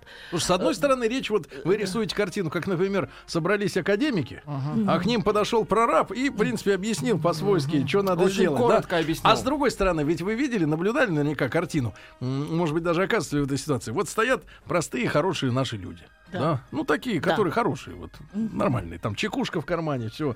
И вот вы к ним подходите и вдруг э, говорите, извините, скажите, пожалуйста. И ты смотришь на них, и у них на лицах, в принципе, такое же выражение, как у профессора, когда к ним подходят. А Вот, то ты их оскорбляешь, ты не по-свойски с ними общаешься. не- Понятно. Не на том уровне. Э, Вы эм, идете, опять-таки, по намеченному нами с самого начала пути. Э, В этой связи я могу вспомнить тоже реальный факт, как э, подсмеивались над одной молодой препода- преподавательницей, которая однажды вошла в зал заседания ученого совета и сказала, ну, ребята, заканчивайте разговоры. Ребята, естественно, это никак... Это слово... Ребята 60 вполне- плюс. Да, 60 плюс, скажем так. А, И хотя слово вполне цензурное, все понятно. Да.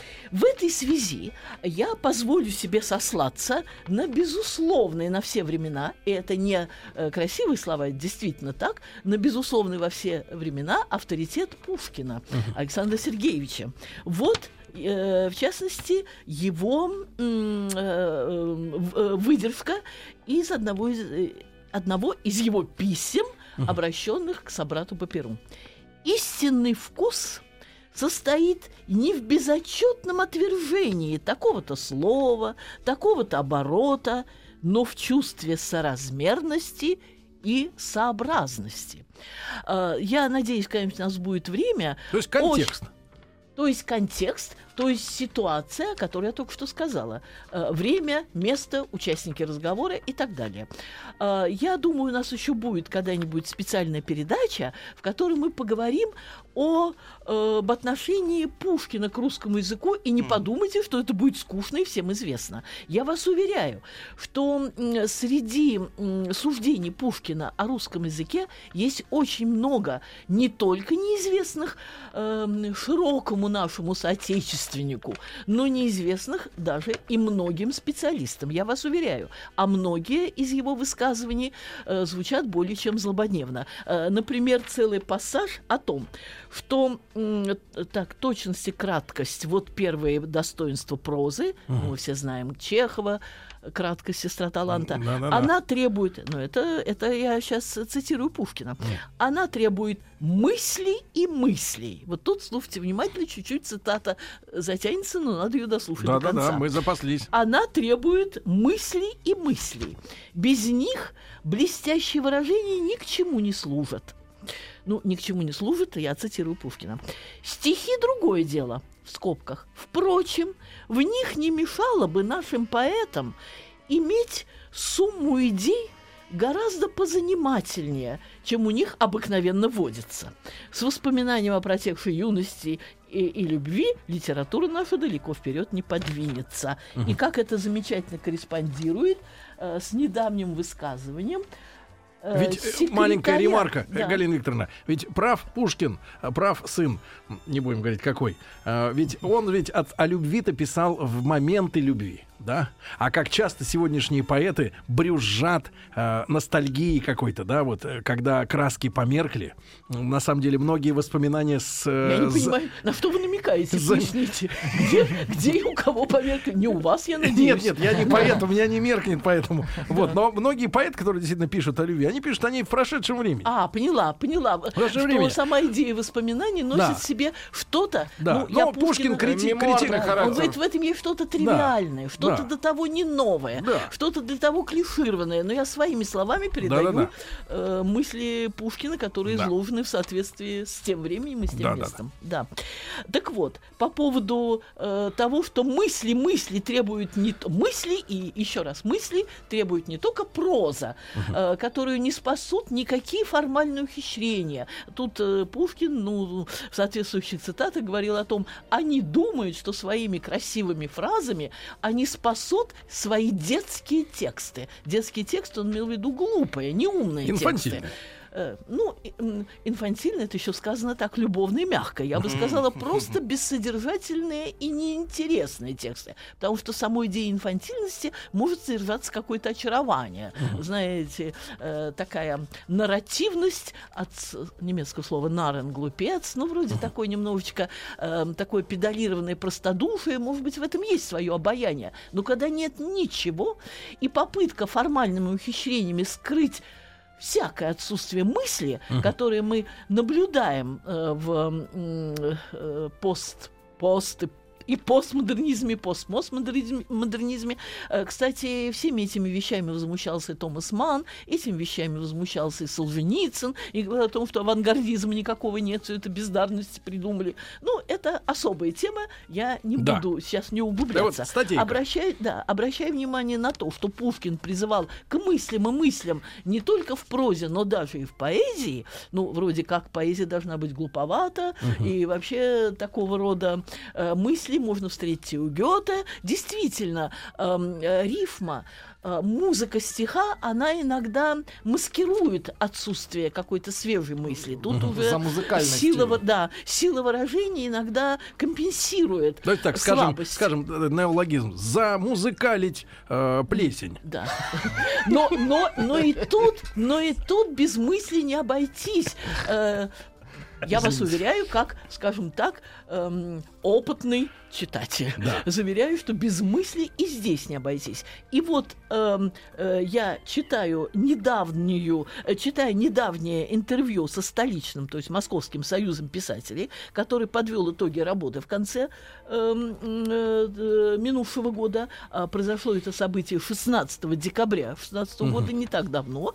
И э, е- секре- первый секретарь этого Московского союза писателей Евгений Сидоров э, ну, Тоже писатель, высказывает, да, высказывает свое. Ну, э, вы знаете, я не буду ничего комментировать. Нет, нет, это, я- я тогда реплика. это особая тема. Это особая тема. Да. Это особая тема. Э, Я э, обращаю внимание на э, некое резюме, некое эрго, и так, следовательно, которое вынесено в заголовок. Да. Мастеров слова много, а мыслителей нет.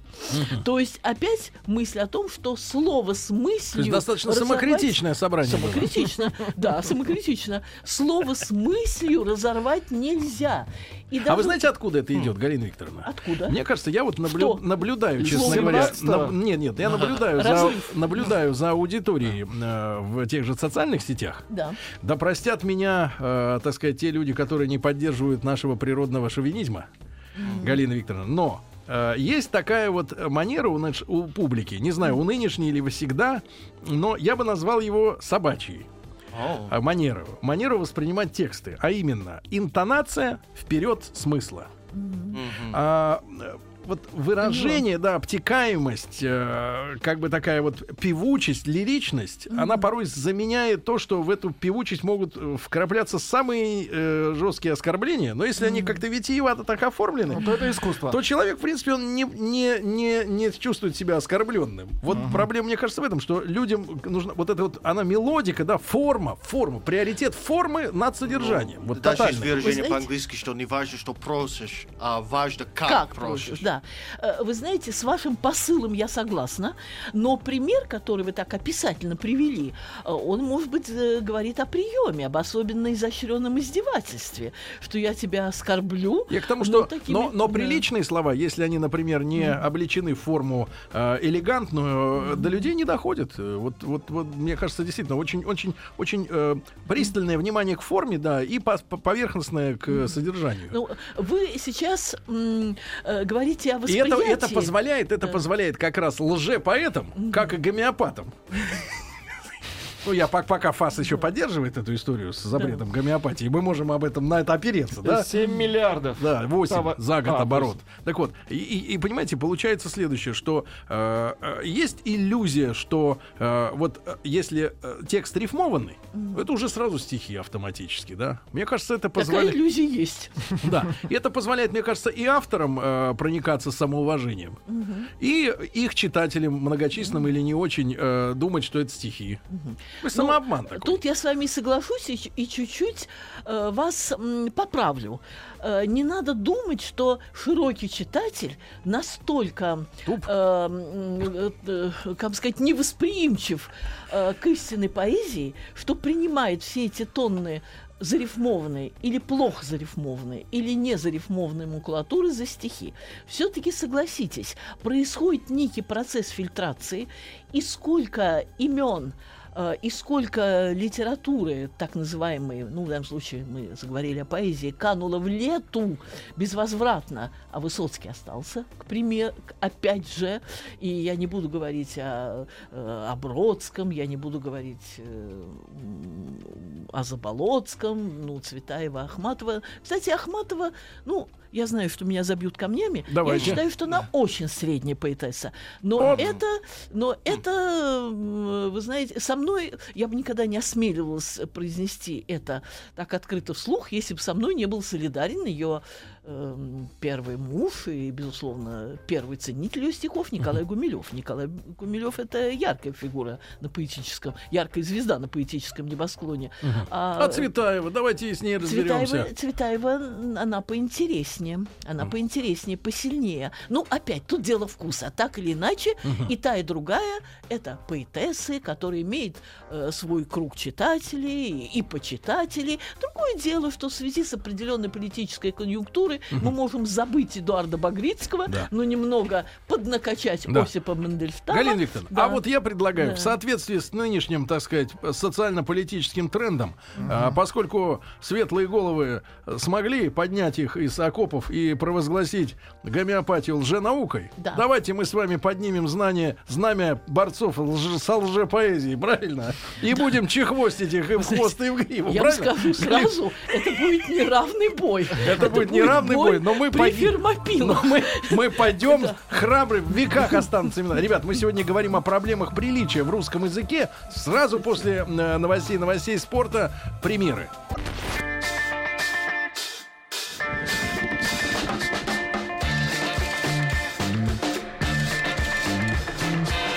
Сергей Стилавин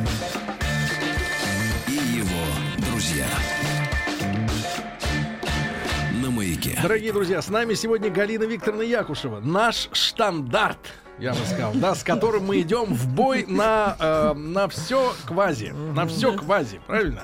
На Доктор, квази. да, филологических наук, профессор Государственного института русского языка имени Пушкина и преподаватель Высшего театрального училища имени Щепкина. Мне вот в словах Галины Викторовны, а мы сегодня передачу посвящаем проблемам приличия в русском языке, да, мне понравилась э, мысль, э, э, мы- мы- мысль о том, о, о поэтах, да, э, дрянных и вообще о дрянном в искусстве, когда всякий авангард, да, э, является на поверку бездарностью элементарной, да, и, и вот с музыкой, ведь труд, э, проще всего сравнить с музыкой, да, когда люди навешивают на себя, э, ну, некоторые вериги, а некоторые золоченые доспехи, например, не то чтобы авангардист, например, а вот в музыке очень принято говорить-то, мы альтернатива. Нет, есть такой стиль экспериментал. Да-да-да. Вот. А ведь на поверку оказывается всего лишь, что люди не способны родить мелодию. Или фриджа. Это вот, мне кажется, очень правильное сравнение с поэзией, да, вот пустой. Когда люди замечательно играют на инструментах, но им нечего играть. А играть хочется. И они рождают вот эти произведения, да, вот этот аудиомусор, а, которые как бы даже находят, ну, потому что народу много, в принципе, да, с отклонениями люди есть. И, в принципе, любой найдет свою аудиторию, наверное, при таком перенаселенности э, земного шарика. Но, тем не менее, вот мне кажется, очень, очень точно сравнить э, т- мусор, вот этот трэш, не путать с трэш-металом, да? Это качественно Э, Это, Лучше. хорошо. И сеп- сепультуры не будет. Сепалча. Не стесняйтесь, Сепультура. Вы знаете, Галина. Викторовна, сепультура группа? Захоронение. Очень талантливый Буду музыкант. знать. Буду вот, знать. вот. Но вот в музыке, да, ну ведь и в живописи, наверное, та же история э, совершенно Безусловно. происходит. Привет да? от черного квадрата. Да-да-да-да. И черным неграм, которые там э, копошатся. Вот, Галина Викторовна, так вот, э, примеры. Люди жаждут, э, так сказать, поэзии. Да, да. А, ну, Сергей, я должна сказать, что вы великий провокатор. А если бы в хорошем смысле этого слова, Хорошо. в хорошем смысле. А кто великий провокатор мировой цивилизации в хорошем смысле слова? Дьявол, Мефистофель. Ведь Вы уж прям меня очерните. я вас очернила, вы плохо знаете гетовского Фауста. Не, не, ну, по- Если вы вспомните гетовского Фауста, я имею в виду его трагедию, если вспомните пролог на небесах, э, там Господь беседует с Мефистофелем, э, как можно сказать, со своим товарищем по оружию. Они просто спорят о том, Да э, ваш Гёте богоборец? Да. Гёте ваш богоборец. Шутка. Простите, простите. А, э, Гёте был пантеистом, то О. есть всебожие, а, и гегельянцем. А, как вы прекрасно помните, э, с, дет- с отроческих лет, э, для Гегеля движение — это э, тезис, антитезис, синтез — это столкновение, борьба противоположностей, которые высекают искры движения. Так вот, Мефистофель э, у Гёте э, фактически приглашен, ну, Мефистофель сам пришел к Богу, но Бог сам посылает Мефистофеля поискушать, опробовать Фауста, чтобы проверить, что лежит в основе человеческого существа? Своекорыстие, эгоизм, скотское желание благополучия или что-то божественное? И вот по заданию Господа Бога, по согласованию с Ним, ступай, разбереди его до- застой. Так посылает Господь Мефистофеля. Из лени человек впадает в спячку, разбереди его и так далее. И э, томи его, терзай, беспокой, и к делу побуждай своей горячкой, что Мефистофель и выполняет. Так что в данном случае вы выполнили эту функцию. Вы меня, да, э, вы По сути, на- меня на слегка раздразнили, сообщив, что я вообще противница э, всякого авангардизма и прочее. Я противница бездарности, э, амбициозной бездарности, которая лишена культурного фундамента, лишена э, развитого, потому что, конечно, есть природное чутье, но, как правило, оно развивается с помощью хорошего знакомства с различными проявлениями культуры, не только литературными, но и музыкальными, э, и живописными, архитектурными, какими Бывает угодно. развитый, а бывает развитой. Помните? Э, да, да, все правильно, все правильно. Бывает, никто не спорит. Точно так же, как бывает э, положить и начать. Э, мы знали все в истории нашей страны. Э, итак, эм, э, Сбил. да, э, чуть-чуть. Так вот, все-таки мысль моя такая, что э, я совсем э, не... Да, я являюсь противницей бездарности, и к месту и не к месту повторяю слова Вольтера. Все жанры хороши, кроме скучного. Все стили, все манеры, э, все проявления той или иной творческой индивидуальности хороши, если они интересны и талантливы. Э, И я с одинаковой страстью люблю, ну, увлека, ну, увлекаюсь, это не то слово, люблю не то слово, но принимаю э, душой и Есенина, и Маяковского, хотя они были литературными неприятелями. И, к слову говоря, э, если уж так говорить о специфическом восприятии, которое тоже не является каким-то раз и навсегда поставленным клеймом, общеизвестный. А Мариенгоф вам как? Э, Мариенгоф, э, роман без вранья и так далее. Ну, я должна сказать, средняя. Средняя. Вы представляете, до чего дело-то дошло? Сегодня пришла новость Да. о том, что девушка, начитавшись Мариенгофа, Да. а, стала работать 21-летней в Москве м, девушкой-грелкой. Греет богатым за 5000 рублей. Простите, простите, девушка читала, читала, что Есенину как Вы раз знаете, дама разогрев Э, осуществляла. Вы знаете, я должна сказать, что эта Да. девушка могла бы почитать Ветхий Завет, где говорилось о том, что старость э, царя э, Давида, который прославился своей кротостью, помянем царя Давида и всю кротость его, согревала, причем, заметьте, в данном случае я читала очень внимательно и читала разъяснения, без какого-либо сексуального подтекста. Да. Согревала его постель своим юным теплом 16-летняя девушка. Так что, как видите, девушка-грелка ничего нет Не нового ново. под луною. Да. Это было сказано в Экклезиасте. Тоже читайте Ветхий Завет.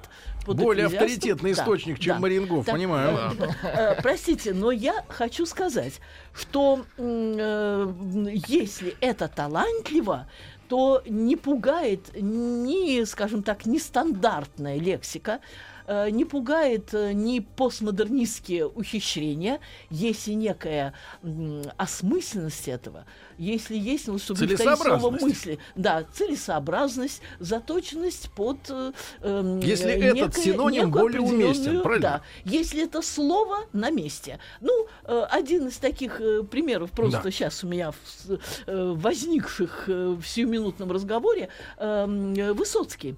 Высоцкий, у него есть сравнительно малоизвестная песня, связанная с рекой, это и река и поселок Вача. Вача. Э, да, Вача. А, на реке Вача, где там э, добывали золото, куда было трудно и долго идти, и надо было там намывать это золото, но то, зато обратно все шли веселые. И поэтому была поговорка. э, иду на, или еду на Вачу, плачу, возвращаюсь с Вачи, хохочу. И вот это обыграл, да, обыграл в своей песне Высоцкий. Причем эту песню я слышала буквально на днях по радио м, э, с отличным комментарием. К стыду своему я забыла, куда-то записала имя автора передачи, но он часто Ну да. выступает с такого рода Так. э, с такого рода передачами, так что я надеюсь еще уловить, Так. э, запомнить это имя. И рассказывала, да, давалась прямая запись, видимо, какой-то квартирник, полуквартирник, потому что слышали, слышались восклицания, там Звон. аплодисменты, да, Бокалов. где он бронза звон или гранита грань. Э, Это, это не к месту, это я так, к слову. Эм, э, И э, когда Высоцкий вот такой прямой записи исполнил эту песню, там явно была, были нецензурные слова, нецензурные в самом прямом его значении. Но это настолько вливалось В смысле, э, в рассказ о сибирских В плане вообще- «возвращаюсь домой», там Да. нецензурные Э, слова. Я вам сейчас скажу. В пла- не в плане, как раз еду, а в плане м, создания определенной атмосферы э, северных, по-моему, это не Сибирь, а север-архангельский, кажется. А. Или Сибирь и Архангельский. Но се- севера точно, севера точно. Я только не помню сибирского или европейского м, э, Посола. э, местоположения. И э, да, и там эм, звучала действительно вкрапленная не только грубая, но и нецензурная лексика, но она там была органична. Она сразу создавала э, некое ощущение вот этих тяжелых, трудных мужских северов. И не, совершенно не ранило ни, э, скажем так, Ни э, участников э, «Квартирника». уха, ни, Ни участников квартирника и так далее, и так далее. А что звучало И вот, без купюр? А Звучало без купюр по радио? ну, я вам говорю, прямая запись. Никто, ниче- никто ничего не вычистил. Галина И Викторовна, мы воздержимся. Мы воздержимся. Мы воздержимся. Мы воздержимся. Мы воздержимся. Но, к слову говоря, чтобы вы не очень волновались, э, вот я прочла буквально 2 февраля 17 года такую интересную заметку, Господи, 17 что Санкт-Петербургский университет эм, э, подал заявку в Министерство образования, в наш замечательный Минобраз, Так. для того, чтобы утвердили в качестве нормативного созданный ими петербургскими учеными, языковедами. эм, А вы на платформе э, московской школы стоите? вы знаете, я, я, со, я со всеми. Дело в том, что я дружу, ну, как эм, в профессиональном плане зарубежник и гетевед, Да. э, с м, гетеведами всего мира. И опять-таки на днях я получила именно из Петербурга э, в дар нашим московским э, гетеведам, а поскольку я председатель гетской комиссии при Большой Академии, то прислали на мой адрес. И Да. вот 3 февраля у нас было собрание, все это показало. Там туда, кстати, включили мою статью и там ряд других. Это петербургские гетеведы по своему собственному выбору отобрали в антологию трехвековую 18 даже четырехвековую, 18, 19, 20 и начало 21 века все самое интересное, что было сказано о Гёте русскими мыслителями, деятелями культуры, писателями и так далее, вот с конца 18 по Мгм. начало 21 века, и э, снабдили своими предисловиями, прислали нам в подарок. Раз прислали нам в подарок, и там я упомянута была и в предисловии, в числе, ну, так, более-менее, ну, так скажем, видных гетеведов 20 века. У меня, кстати Да. говоря, Галина Викторовна, маленькая Да. ремарка, предложение. Значит, Вот, вражды нет. Слово, Вражды нет, наоборот, слово дружба. Меня резануло немножко, потому что Ну. Гёте слово не наше, да? Я, по А аналогии... веды Это не слово, это Не-не-не, имя. не-не, По аналогии, смотрите, по аналогии есть языковеды и филологи, правильно? И литературе... О боже! Вот, Сергей, а мы вы ге- ли это? гетологи будем, будем, будем делать. Ничего подобного. Гетологи. Есть филологи, любители слова. Понятно, логос слово, Да.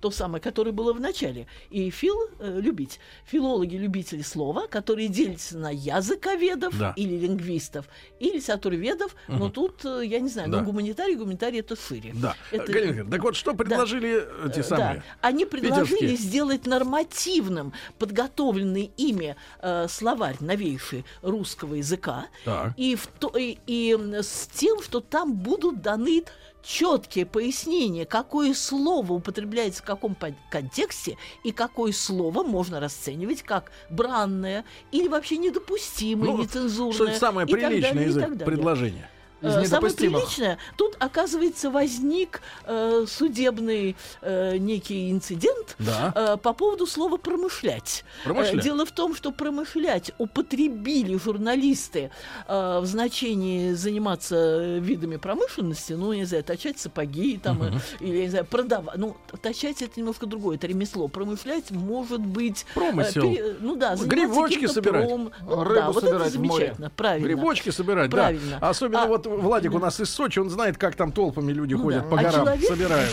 а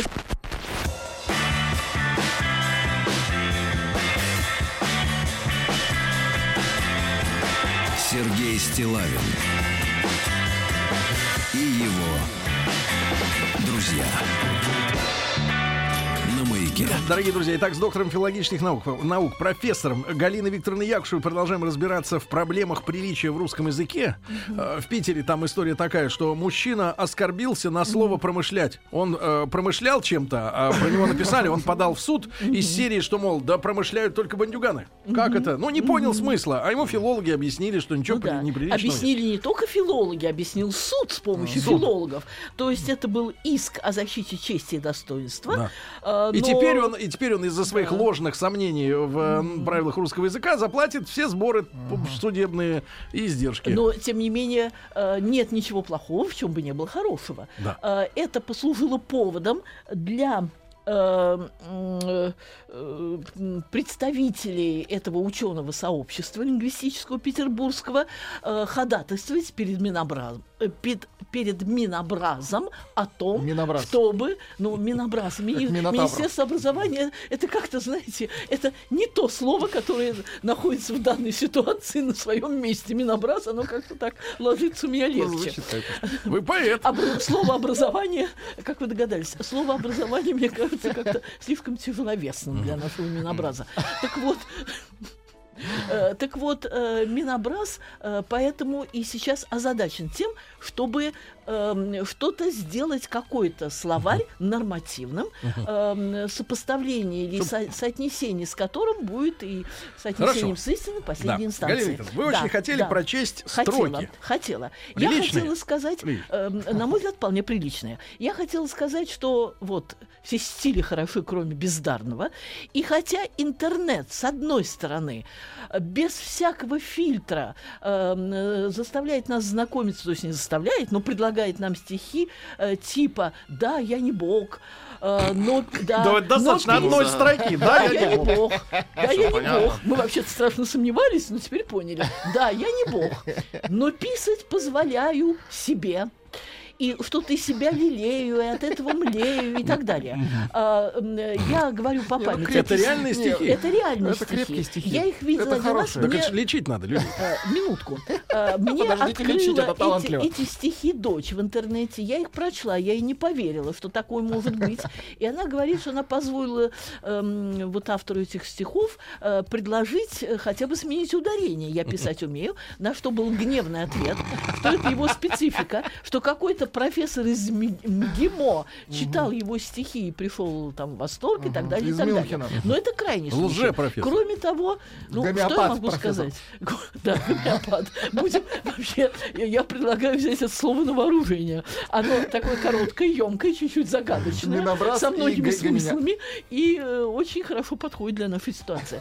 Э, итак, вот м, Буквально один абзац. да, Буквально. один абзац. Но, э, но тот же интернет открыл мне очень современную, молодую, красивую, талантливую, образованную Женщину? поэтессу, женщину, Женщина. Соломонова. На самом деле это Юлия Валерьевна Соломонова, э, которой я восхищаюсь. Да. И вот ее стихи. Да. Очень бы хотелось успеть Будьте любезны, прочесть да. все. Я ненавижу женщин в бесформенных свитерах с, гл- с льготным абонементным в Ленком современник, etc. Смотришь на пальцы не замужем, любит стирать. Смотришь на губы надменно скупа на ласки. Даже порой и осанка, и волосы без седин, а веет глубокой могилой, в которую, как один, летят Достоевский, Булгаков и Константин Сергеевич Станиславский. Я ненавижу женщин, скупивших Родео Драйв, идущих на лабутанах в роскошные номера. Глядишь декольте, и там светится копирайт пластического хирурга с опытными руками. Такая пройдет, как агония, как гроза. И чувствуешь, Пальцы мечтают хватать, а язык лизать, но только засмотришься резко по тормозам и хрясь в нее камнем. Это руками камнем. Я ненавижу женщин наседок а маман. Такие обычно сидят с ругоделием по домам, и все у них славненько. Ужин, детсад, роман, бульварный бестселлер о чем-то таком бандитском. Она вам расскажет подводку и корнишон, как Митя покакал оранжевеньким, оранжевеньким в горшок в Ван Гога. И все испытали шок, и долго ребенка лобзали по ягодицам. Я ненавижу женщин, сидящих внутри меня. Я им поджигаю избы и завожу коня. Мне хочется их уничтожить, убить, унять, в глубокие лузы загнать беспощадным кием. Но все, что я вижу в других, это точно я. Поскольку на каждую женщину есть персональный яд, поскольку на каждую женщину есть персональный ад. И это другие. Гениально. Ад это другие. Поаплодируем. Сартр, э, стихи Поаплодируем. Сартра. И еще одно короткое стихотворение, если я успею тут. э, Сколько строк? Я умножала, Мгм, Пожалуйста. я умножала трехзначные числа в уме с первого класса. Сильные мира признали, что я феномен единогласно. Нью Лобачевский, вставая, скандировал зал «Гений российский». Только Олег полюбил меня за классные сиськи. Не разбирается он в теоремах, зато в бабах и в пойле. Он соблазнился моей неземной красотой. Ну, не тупой ли? Слушайте, ну, хорошая поэтесса. Талантливая Хорошая поэтесса. Вот есть же люди, правильно? Есть же люди. Это я э, к вопросу о том, что и постмодернистские ухищрения не убьют таланта, и не убьют мысль, если есть и то, и другое. Галина Викторовна, спасибо сегодня за нашу встречу огромное. Галина Викторовна Якушева, друзья мои, вопросы Галине Викторовне можете присылать через меня. Не скрываю свой адрес, стилайн.собачка.бк.ру. В следующий вторник увидимся. Галина Викторовна, спасибо огромное. Спасибо вам за внимание. До свидания. Явился Рустам Вахидов запаривать, разводить, обманывать. Спеть хотите, что ли, Рустам? Салам алейкум, камера родная. Но сегодня нас ожидает пару сенсаций в конце нашей программы. Да. Бриндятина. Кто отдаст паспорт мой? На маяке. Друзья мои, итак, осторожно, проект закрывается. А, О чем история, сегодня? история компании GoPro. История компании, а, с которой мы знакомы с Сергеем, ну не знаю, так года с 2008-2009 очень плотно. А, я думаю, что для большинства людей ам, вообще наименование этого бренда, название этого бренда стало синонимом а, всевозможных экшн-камер, которые производят и другие производители, извините за тавтологию, а, стало таким же синонимом, как а, копир, если мы говорим о ксерокопировании, или джип для тех Наоборот, же самых... ксерокс. Ксерокс, Xerox, да. Ксерокс для копирования или тот же самый джип для автомобилей с внедорожными характеристиками. И история человека Николаса Вудмана, который стоял и Вудмана? продолжает стоять у истоков брат, а, прекрас- прекрасной компании. сын. Причем до последнего времени, я так понимаю, вплоть до 2013-2014 года сама компания так и называлась Woodman Labs. Лапс. Лаборатория, лаб- лаборатория Вудмана, хотя бренд Там тоже, существовал- кстати, Хотя бы сам бренд существует с 2004 опыты. года, когда а, впервые Николас Вудман представил первую, не цифровую, а аналоговую камеру 35-миллиметровую, которая снимала году? в 2004 году, которая снимала исключительно фотографии, неважно, черно-белые или цветные, и была ограничена эта камера 24 снимками возможностью сделать Кассета. 20, да, 24 фотографии. Но на самом деле, если рассказывать очень подробно историю компании GoPro, А сколько этому сейчас Вудману-то? А, родился он в 1975 году. Нет, постарше. Является а, моим ровесником и входит в список Forbes. Общее состояние а, оценивается в размере, по-моему, 5 миллиардов долларов на Ну, сегодняшний день. В принципе, он является отпрыском богатых родителей и никогда не испытывал никаких финансовых затруднений. Но, да, но а, пару Давайте так, неудачных проектов все, все-таки в его жизни было. Он откуда? Он сам из Калифорнии, но очень интересно будет рассказать нашим слушателям о том, что на самом деле ты изначально а, не занимался разработкой камеры GoPro Николас Вудман. Он пытался изобрести, давайте так, крепление на запястье. Вот сегодня мы говорили о... Для чего? Для камеры. Опять же, для камеры, потому что он, он, он серфер. Он человек, который всю жизнь был увлечен э, серфингом, и он прекрасно понимает э, сейчас своих, э, давайте так, э, в мемуарах, если бы не было серфинга в его жизни, не было бы и GoPro, и этой компании, гигантской империи, которую он построил и начал строительство этой империи там в 2004 году. Но- так, в Сибири бы он это не по придумал. всему, но помимо всего прочего, необходимо будет рассказать, конечно же, и очень интересную историю самого движения и самого вида спорта, а, серфинг. Это Мы- наркоманы. Ну почему же наркоманы? Ну, тунеядцы точно. Ну, почему Ну, же наркоманы? да, вот Вообще, если говорить об истоках серфинга, то стоит упомянуть э, капитана Джеймса Кука, который в конце 18 Это века... первый серфер. Нет, впервые, увид- у- впервые увидел серферов в Полинезии. Так. Это были люди, Ну, которые... местных. Да, местные, местные жители, полинезийцы, которые пытались приспособить э, Первые деревья, деревья для Деревья. того, чтобы сплавляться по волнам. Значит, у них Именно был- целиком? Э, Нет, ну куски, это, конечно Без же, куски. листьев. Без листьев. э, Ну, пытались создать что-то подобие лодки какой-то, в которой можно было лежать. Причем надо сказать, что на самом деле вот этот вид спорта Не именно, ста- и, и именно, именно такое движение по волнам стоя появилось только в конце 19 столетия.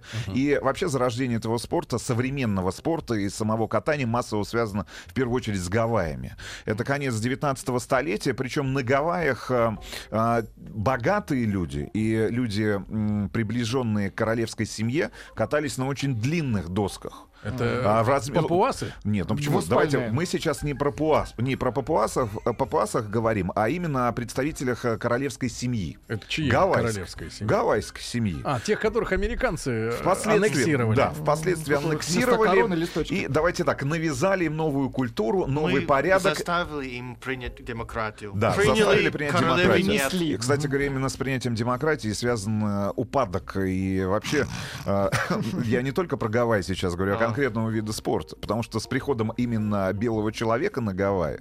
а, Они встали на лодках. Нет, они перестали кататься на волнах.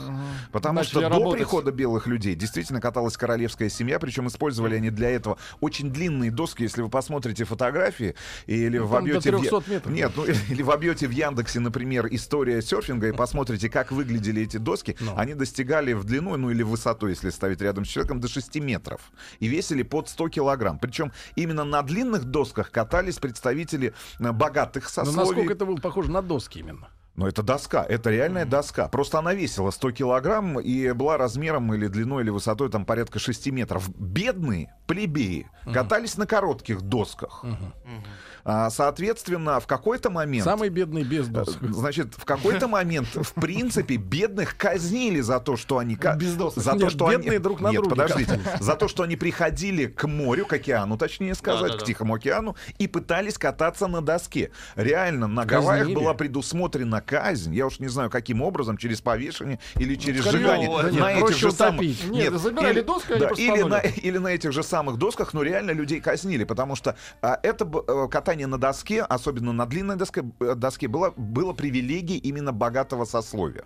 Значит, пришли белые американцы, убили серфинг, как, и не то чтобы как вид спорта, а как вид развлечения. Причем а, самы га- сами гавайцы, а, ведь они могли а, по нескольку дней стоять около океана, вызывая Доски. в- нет, вызывая волну. Причем а, всевозможные религиозные культы использовались не только а, для вызывания хорошей волны и для того, чтобы эта волна пришла к побережью, но и, и в момент, когда создавалась та или иная доска. То есть этому придавалось какое-то там, сакральное значение. Значит, а, впоследствии, а, в, в начале 20 века на Гавайях оказал, а, оказался такой человек, который был, я так понимаю, дальним родственником одного из последних королей гавайских. Звали его Джордж Фрид. Он оказался на Гавайях Джеком Лондоном. После этого появились небольшие заметки, в которых как раз говорилось о том, что значит, катание на доске вызывает всеобщее одобрение и умиление у тех людей, у тех белых американцев, которые а, появились на Гавайях. Ну и вот этот самый Джордж Фрид, он стал на доску, которую по легенде ему подарил как раз, значит, то ли его дедушка, то ли его отец, то ли прадедушка, в общем, какой-то дальний родственник, который, значит, э, являлся последним из этой королевской династии э, гавайской. И вот этот первый человек, который встал на доску, Так. Встал на Сам. доску. По- Потому что, в принципе, до конца 19 То есть столетия, до лежали. начала 20 века, да, они лежа передвигались на этой доске. Логично. Логично. Этот человек встал, этот Джордж Фрид, еще раз повторю. Значит, он укоротил вот эти гигантские доски, которые использовали а, на Гавайях. А, значит, изначально они 16-футовые были. Это сколько? а, 16 футов. Переведи, Тим. 16. Это... Плохо у Тима в школе было с матем- метров. Ну, давайте, Пять ш- метров? Шестиметровые, борды, они, а, значит, укоротили до размеров трехметровых. Значит, встали на эти доски, а, начал набирать популярность серфинг, а, значит, благодаря другому серф-мастеру Тому Блейку, а, значит, сами доски стали значительно легче. Они весили теперь уже не 100 килограмм, а где-то по- порядка 70, а впоследствии вес снизился до 27-30 Ну, килограмм. Ну, конечно, ну, сегодня Очень доска, легкие ну, очень Ну, легкая доска, примерно. потому что а, изначально ведь та доска, которую я сейчас вам рассказываю, изготавливалась из дерева, из цельного куска дерева. И тот же самый Том Блейк пытался создать облегченную версию этой доски, а, создавая полые борды. Он впервые запатентовал полый борд. То есть, условно говоря, это было, э, если посмотреть на фотографиях, э, в виде сигары он был, и даже было целое направление в серфинге, э, именно катание на Курильщики. сигарные- курильщики на сигарных бордах. Но сама по себе доска была полая. Это такой небольшой гроб был, ну понимаешь, да? То есть полый Небольшой внутри. гроб мы для того, понимаем. чтобы, для того, чтобы... С крышкой? э, С крышкой, конечно. Был, Это ну, вну- фильтр он, был, просто, он просто был полый внутри. Вот полая доска, состоящая там из нескольких частей. Значит, причем он, Он на выиграл... дне стоял, на Значит, причем тот же самый Том Блейк выиграл на этой доске, вот на своей, на сигарной, несколько, а, значит, чемпионатов. э, Был абсолютным чемпионом и действительно стал настоящей звездой в той же самой Калифорнии. Но впоследствии именно это направление катания на доске, на полой доске, оно стало тупиковым. Значит, э, эксперименты продолжались. Кстати, по-моему говоря, именно Тому Блейку принадлежит идея а, разместить э, на дне а, доски плавник. Потому что до этого... Киль. Э, Киль имеется в виду, да. Значит, для этого, потому что до этого, для того, чтобы повернуть, сами серфингисты, серфингисты использовали ногу, которую опускали в океан, ну или в воду. А там Значит, это было, это было не очень удобно. Значит, начало Второй мировой войны привело к тому, что Гавайи превратились, да и до сих пор являются, я так понимаю, форпостом, значит, американского империализма в Тихом океане, Ну. появление огромного количества А сколько военных войне? американских баз. А сколько до Гавайи лететь из, из Нью-Йорка? А, ну, из Нью-Йорка лучше из Лос-Анджелеса, по-моему, 4-5 часов, А, это с той может быть, стороны. 6.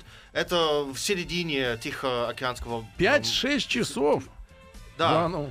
Полпути не до полетим, Японии. не, по- не полетим на Гавайи.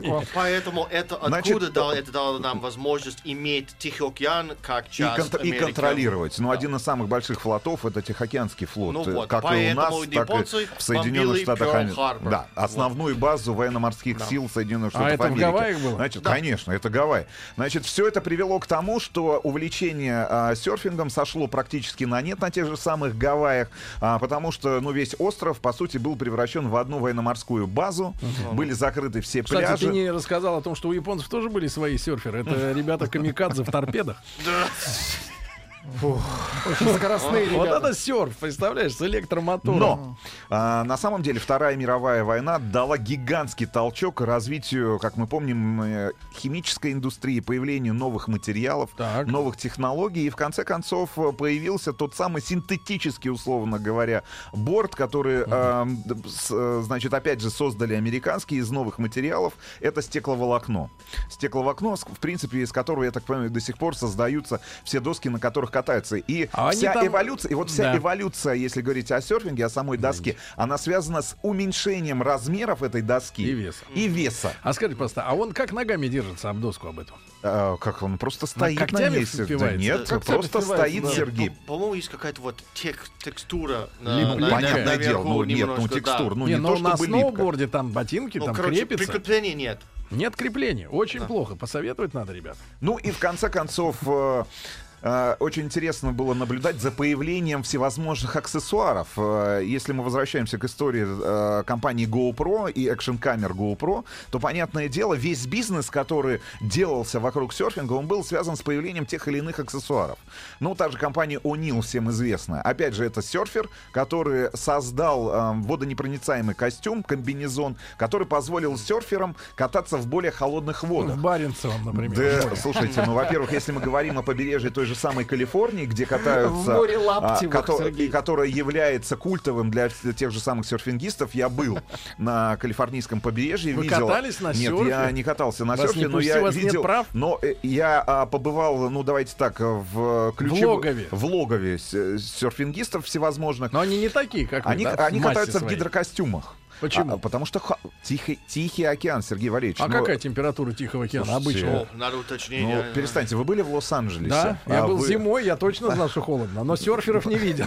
Не видели серферов зимой. Ну, в общем, Зато в Лос-Анджелесе мы с вами... Вы были тогда? Когда? Когда мы, я был. Нет, я был в другом, в другой поездке с А вами. вы в другом месте были. Зато в Лос-Анджелесе я А, увидел... Прямо сейчас вода в Калифорнии 14 градусов, А, а, летом а, август 20. Но Всё в, равно любом, в люб- в любом случае надо понимать, что Гавайи в этом плане более приспособлены были. А появление Ну да. того же самого гидрокостюма, изобретение Нилом, позволило серфингистам кататься, ну, в принципе, э, в любую погоду, в любое время года и в любой точке планеты. Ну, та же самая Австралия. Потому что вот про- на- на- начала мига... На Кольском полуострове. А в акваланге можно и под водой. а от ну, серферов появились конькобежцы. Потому что когда вода замерзает, кататься хочется, ну ну, придумали коньки. Сергей Валерьевич, не И ерничайте. потом хоккей пошел уже. Значит, появление гидрокостюма. С мячом. И обратно вернулся на траву. Один из, один из интересных э, моментов истории того же самого, той же самой доски это появление крепления на руке, которое позволило а, Веревочка. да, не уплывать этой, сам, этой самой доске, доске, если ты оказываешься Не, в она не воде. к руке крепится, брат, она Ну, к ноге. это- а потом и к ноге. Ну, крепилось. Вот просто, это к голове, Нет, просто это все эволюция, связанная с развитием целого направления в спорте. Ну. Так. И огромное количество компаний появилось, Сколько огромное количество предпринимателей. Около 20 миллионов человек сегодня в мире занимаются серфингом. Это огромная индустрия с огромным количеством А денег, сейчас которые вка- вкачиваются в А, индустрию. давай Ребят, если вы знаете, пожалуйста, напишите, если катаетесь. Щас. Плюс У нас 7, есть парень, 9, 6, Тим 7, 103, Керби. 5, 5, 3, И веревочка сколько Именно стоит? таким человеком и стал в свое время Николас Вудман, который встал на доску в 8 лет. Он вообще, в 80 лет. принципе, не, не мыслил своей жизни без доски. Понятное дело, Вот он родился... 42 будет, понятное дело, а он появился на свет в июне там 75 года в Калифорнии, в округе Санта-Клара.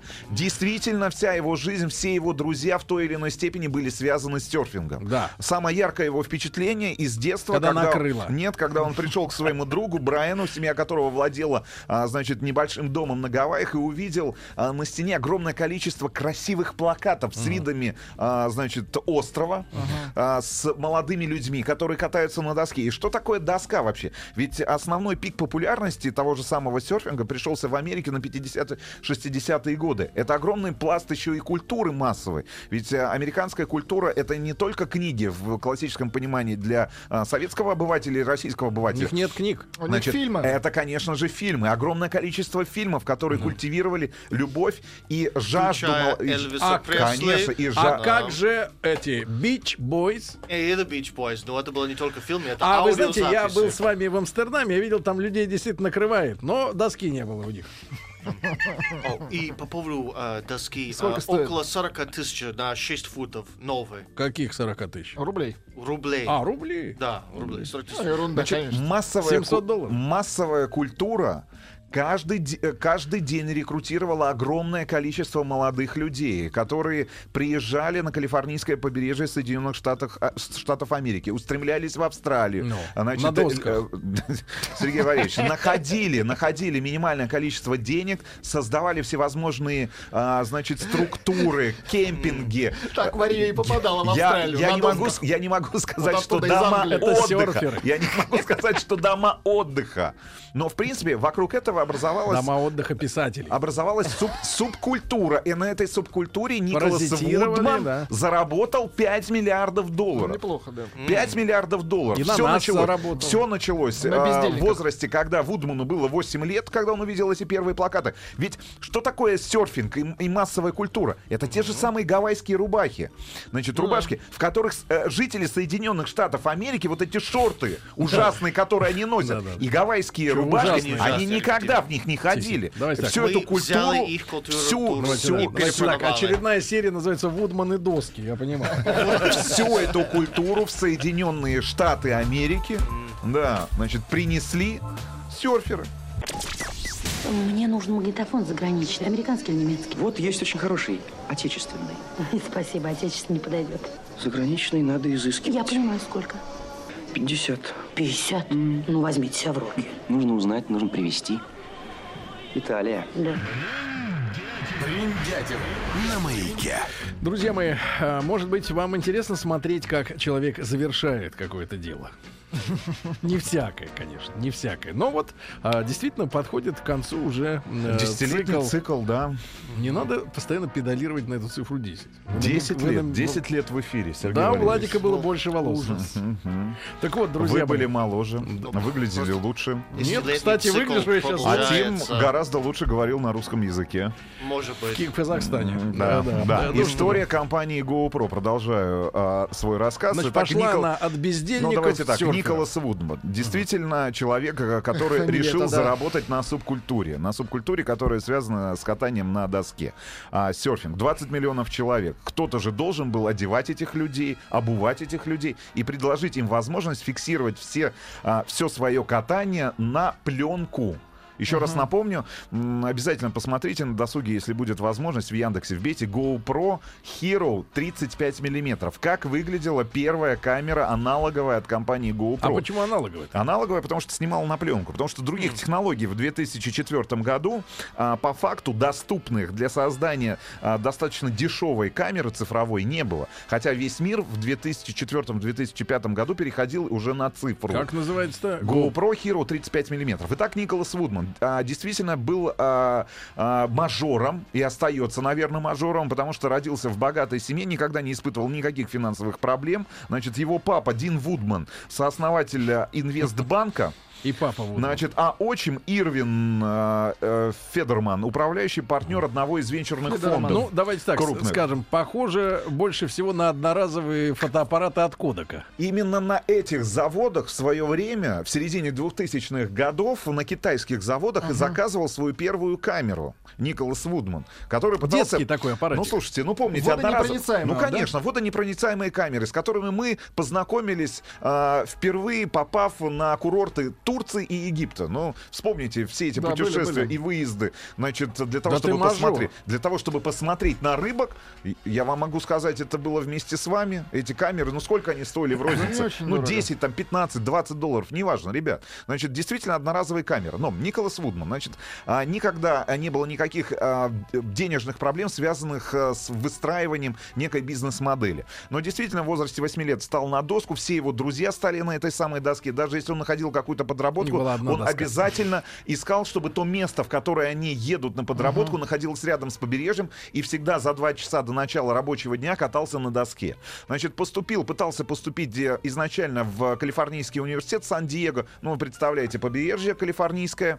Значит, это крайняя точка, которая находится как раз на границе с Мексикой. Значит, с первого раза не получилось, получилось со второго раза, подал апелляцию, облюбовал а, так называемый черный пля- пляж, Black Beach, который находится рядом с... Сан- э, рядом Вы другое слово сейчас сказали по-английски. Black Beach это другое. Это совсем не пляж, Хорошо, это наоборот. Хорошо. Черный пляж. Облюбовал, значит, э, свое название он получил из-за а, конной фермы, которая находилась совсем рядом, где а, находились прям черные такие, черные, черные кони. скакуны. Да, кони. А, место было, значит, там были нудисты и серфингисты. И, Черные нудисты. Да, черные нудисты и Николас Вудман, который все время катался на Достойный. Изначально он получал экономическое образование, потому что папа, инвестбанкир, значит, и его дядя, который занимался венчурными инвестициями, сказали, сынок, будешь экономистом. В принципе, значит, я так понимаю, где-то через 2-3 года после начала обучения он пришел к папе и к дяде и сказал, нет, я не хочу быть экономистом, буду человеком, хорошо разбирающимся в культуре и в искусстве. Значит, неплохо. стал заниматься всевозможными инсталляциями и в конце концов закончил э, Калифорнийский университет Сан-Диего по специальности а, значит, Культуролог. ну, условно говоря, искусствовед. И видел себя человеком, который всю жизнь будет кататься на, кататься на доске и Ничего создавать да, Инсталляции. какие-нибудь инсталляции. И этими инсталляциями он пытался удивить и своих друзей, с которыми они сняли небольшой дом, опять же, на калифорнийском побережье. Значит, здесь он а, поселился в гараже. В гараже находились его любимые доски, сноуборд, барабаны, гитары. Барабаны ну, в общем, неплохо. Слушайте, ну, в общем, ну, вел беззаботную жизнь. Но в конце 90-х годов на волне интереса огромного количества инвесторов э, к IT-индустрии и перед крахом как раз доткомов, который произошел на рубеже 20 и 21 века, он организовал небольшой сайт, ну давай, небольшую компанию, небольшой бизнес. Крах доткомов. Доткомов, да. Значит, сайт назывался и сам проект Фан... сейчас скажу. Фандрайзинг. Да нет, если бы... фановая служба Америки. Нет, нет. Значит, э, проект назывался Фанбак. Значит, это была игровая платформа в интернете, куда приходили люди, и у них была возможность, ну, молодые люди, реально выиграть какие-то денежные призы. В общем, но он привлек 3 миллиона 900 тысяч долларов инвестиций. Я так понимаю, что инвестиции были папины и дядины, ну, может быть, где-то на рынке. В конце концов, произошел кра- крах доткомов, компания разорилась, весь свой проект он продал за 20 тысяч долларов, забрал эти 20 тысяч долларов. Ну, представляете, значит, до этого... три мульта Ну, 3, 3 900. 3 900 Почти слил, четыре. 20, за 20 тысяч продал вместе с этими деньгами и со своей будущей женой, женой, у- Женой. э, женой уезжает, Джедаем. уезжает сначала в Австралию, после этого для того, чтобы покататься несколько месяцев на доске и ничего не делать, и, Вот значит, житуха, прийти в а. себя после... Промотать Да. двадцатку. И, и прийти в себя после, значит, краха своего собственного предприятия. После этого жена его тащит будущее а, на Бали. Здесь, э, опять же, находится прибежище. Да, на Бали. Здесь, опять же, находится прибежище тех людей, которые любят покататься на доске. Значит, в самые укромные уголки этого сказочного Бали забирается а, семья, значит, Николаса Вудмана, будущего мультимиллионера и, и миллиардера. И здесь однажды утром он просыпается и видит свою жену, которая радует его прекрасным поясом из ракушек. Где- Где поезд-то висел? Ну вот пояс висел, э, значит, я Верности? так понимаю, на шее, может быть, висел на Брат, талии. на шее поезд не может висеть. Хорошо, значит, значит, на талии. Если, если, тебе, слетел если тебе вешали, то тебя обманули, мой мальчик. он слетел во время Хорошо. процесса. Значит, пояс. Во время сказки. Значит, давайте так. Пояс, который состоял из э, раковин, Ракушек. не- ракушек небольших. Значит, он сказал, о, круто выглядит, сколько стоит? Смотрите, А вот это сколько? А это не ракушка. Это, это панцирь. Нет, это мое.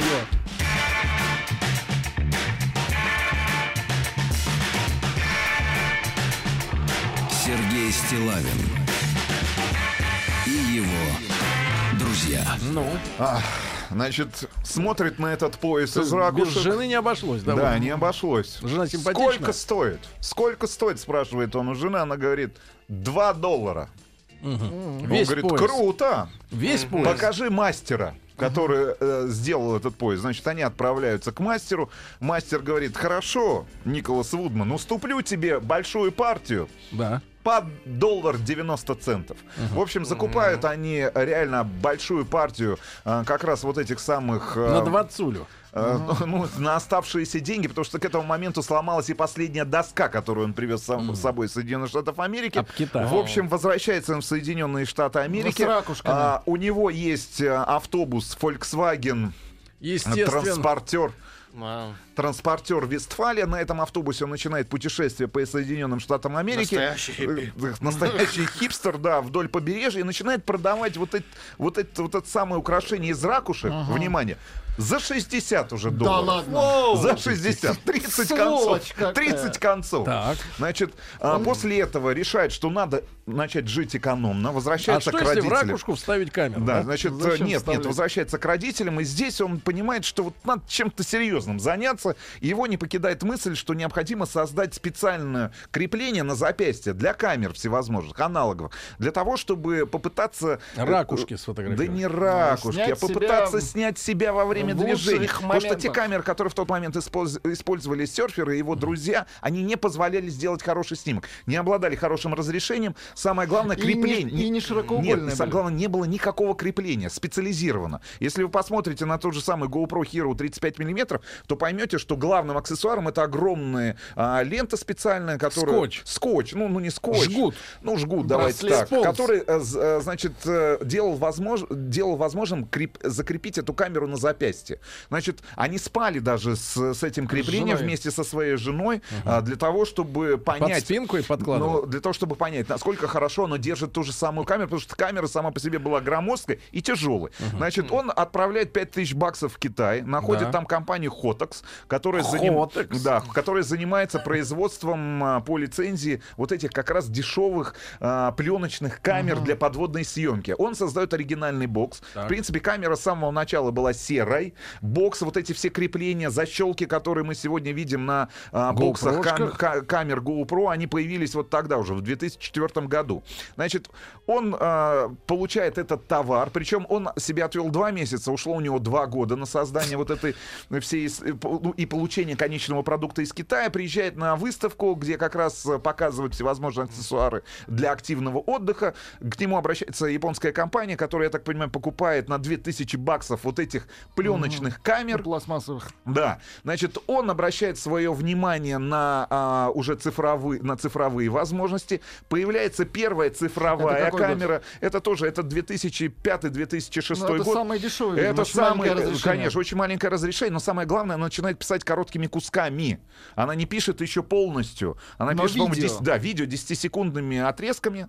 Значит, э, появляется... это- 10-секундными? 10-секундными. Ну, а Первая камера, конечно. Значит, но самым главным толчком для развития и для самого Николаса Вудмана стало появление а, в 2007 году такого сервиса, который нам сегодня с вами знаком, это YouTube.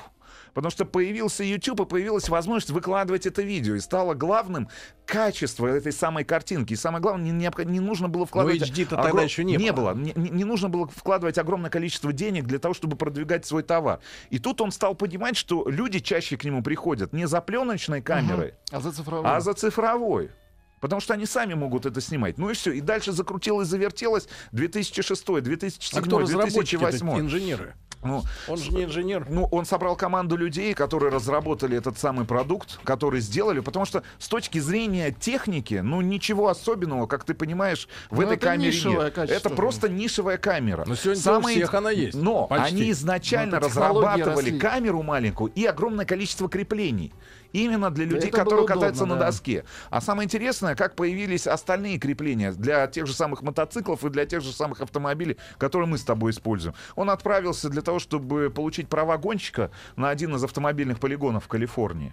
И ему говорят, слушай, ну-ка, а мы тебе сейчас камеру здесь в машине поставим, VHS, гра- ну, громоздкую камеру Чтобы смотреть, достаточно. как ты себя ведешь Ну, для того, чтобы записать и, и подарить тебе кассету. А, ну, я усл- громоздкую, громоздкую кассету, ну, понятно, кассеты цифровые уже были, неважно. Он говорит, слушай, а у меня есть камера своя. И попробовал ее каким-то образом закрепить в автомобиле, и стало И понятно. придумал присос. Прис- ну, ну и получилось, э, слушайте, он, он, он получил эти права, и самое главное, стал на этом полигоне испытывать как раз всевозможные крепления уже для камеры, именно которые А без них сегодня ни одна на- автомобильная программа. программа не Дальше.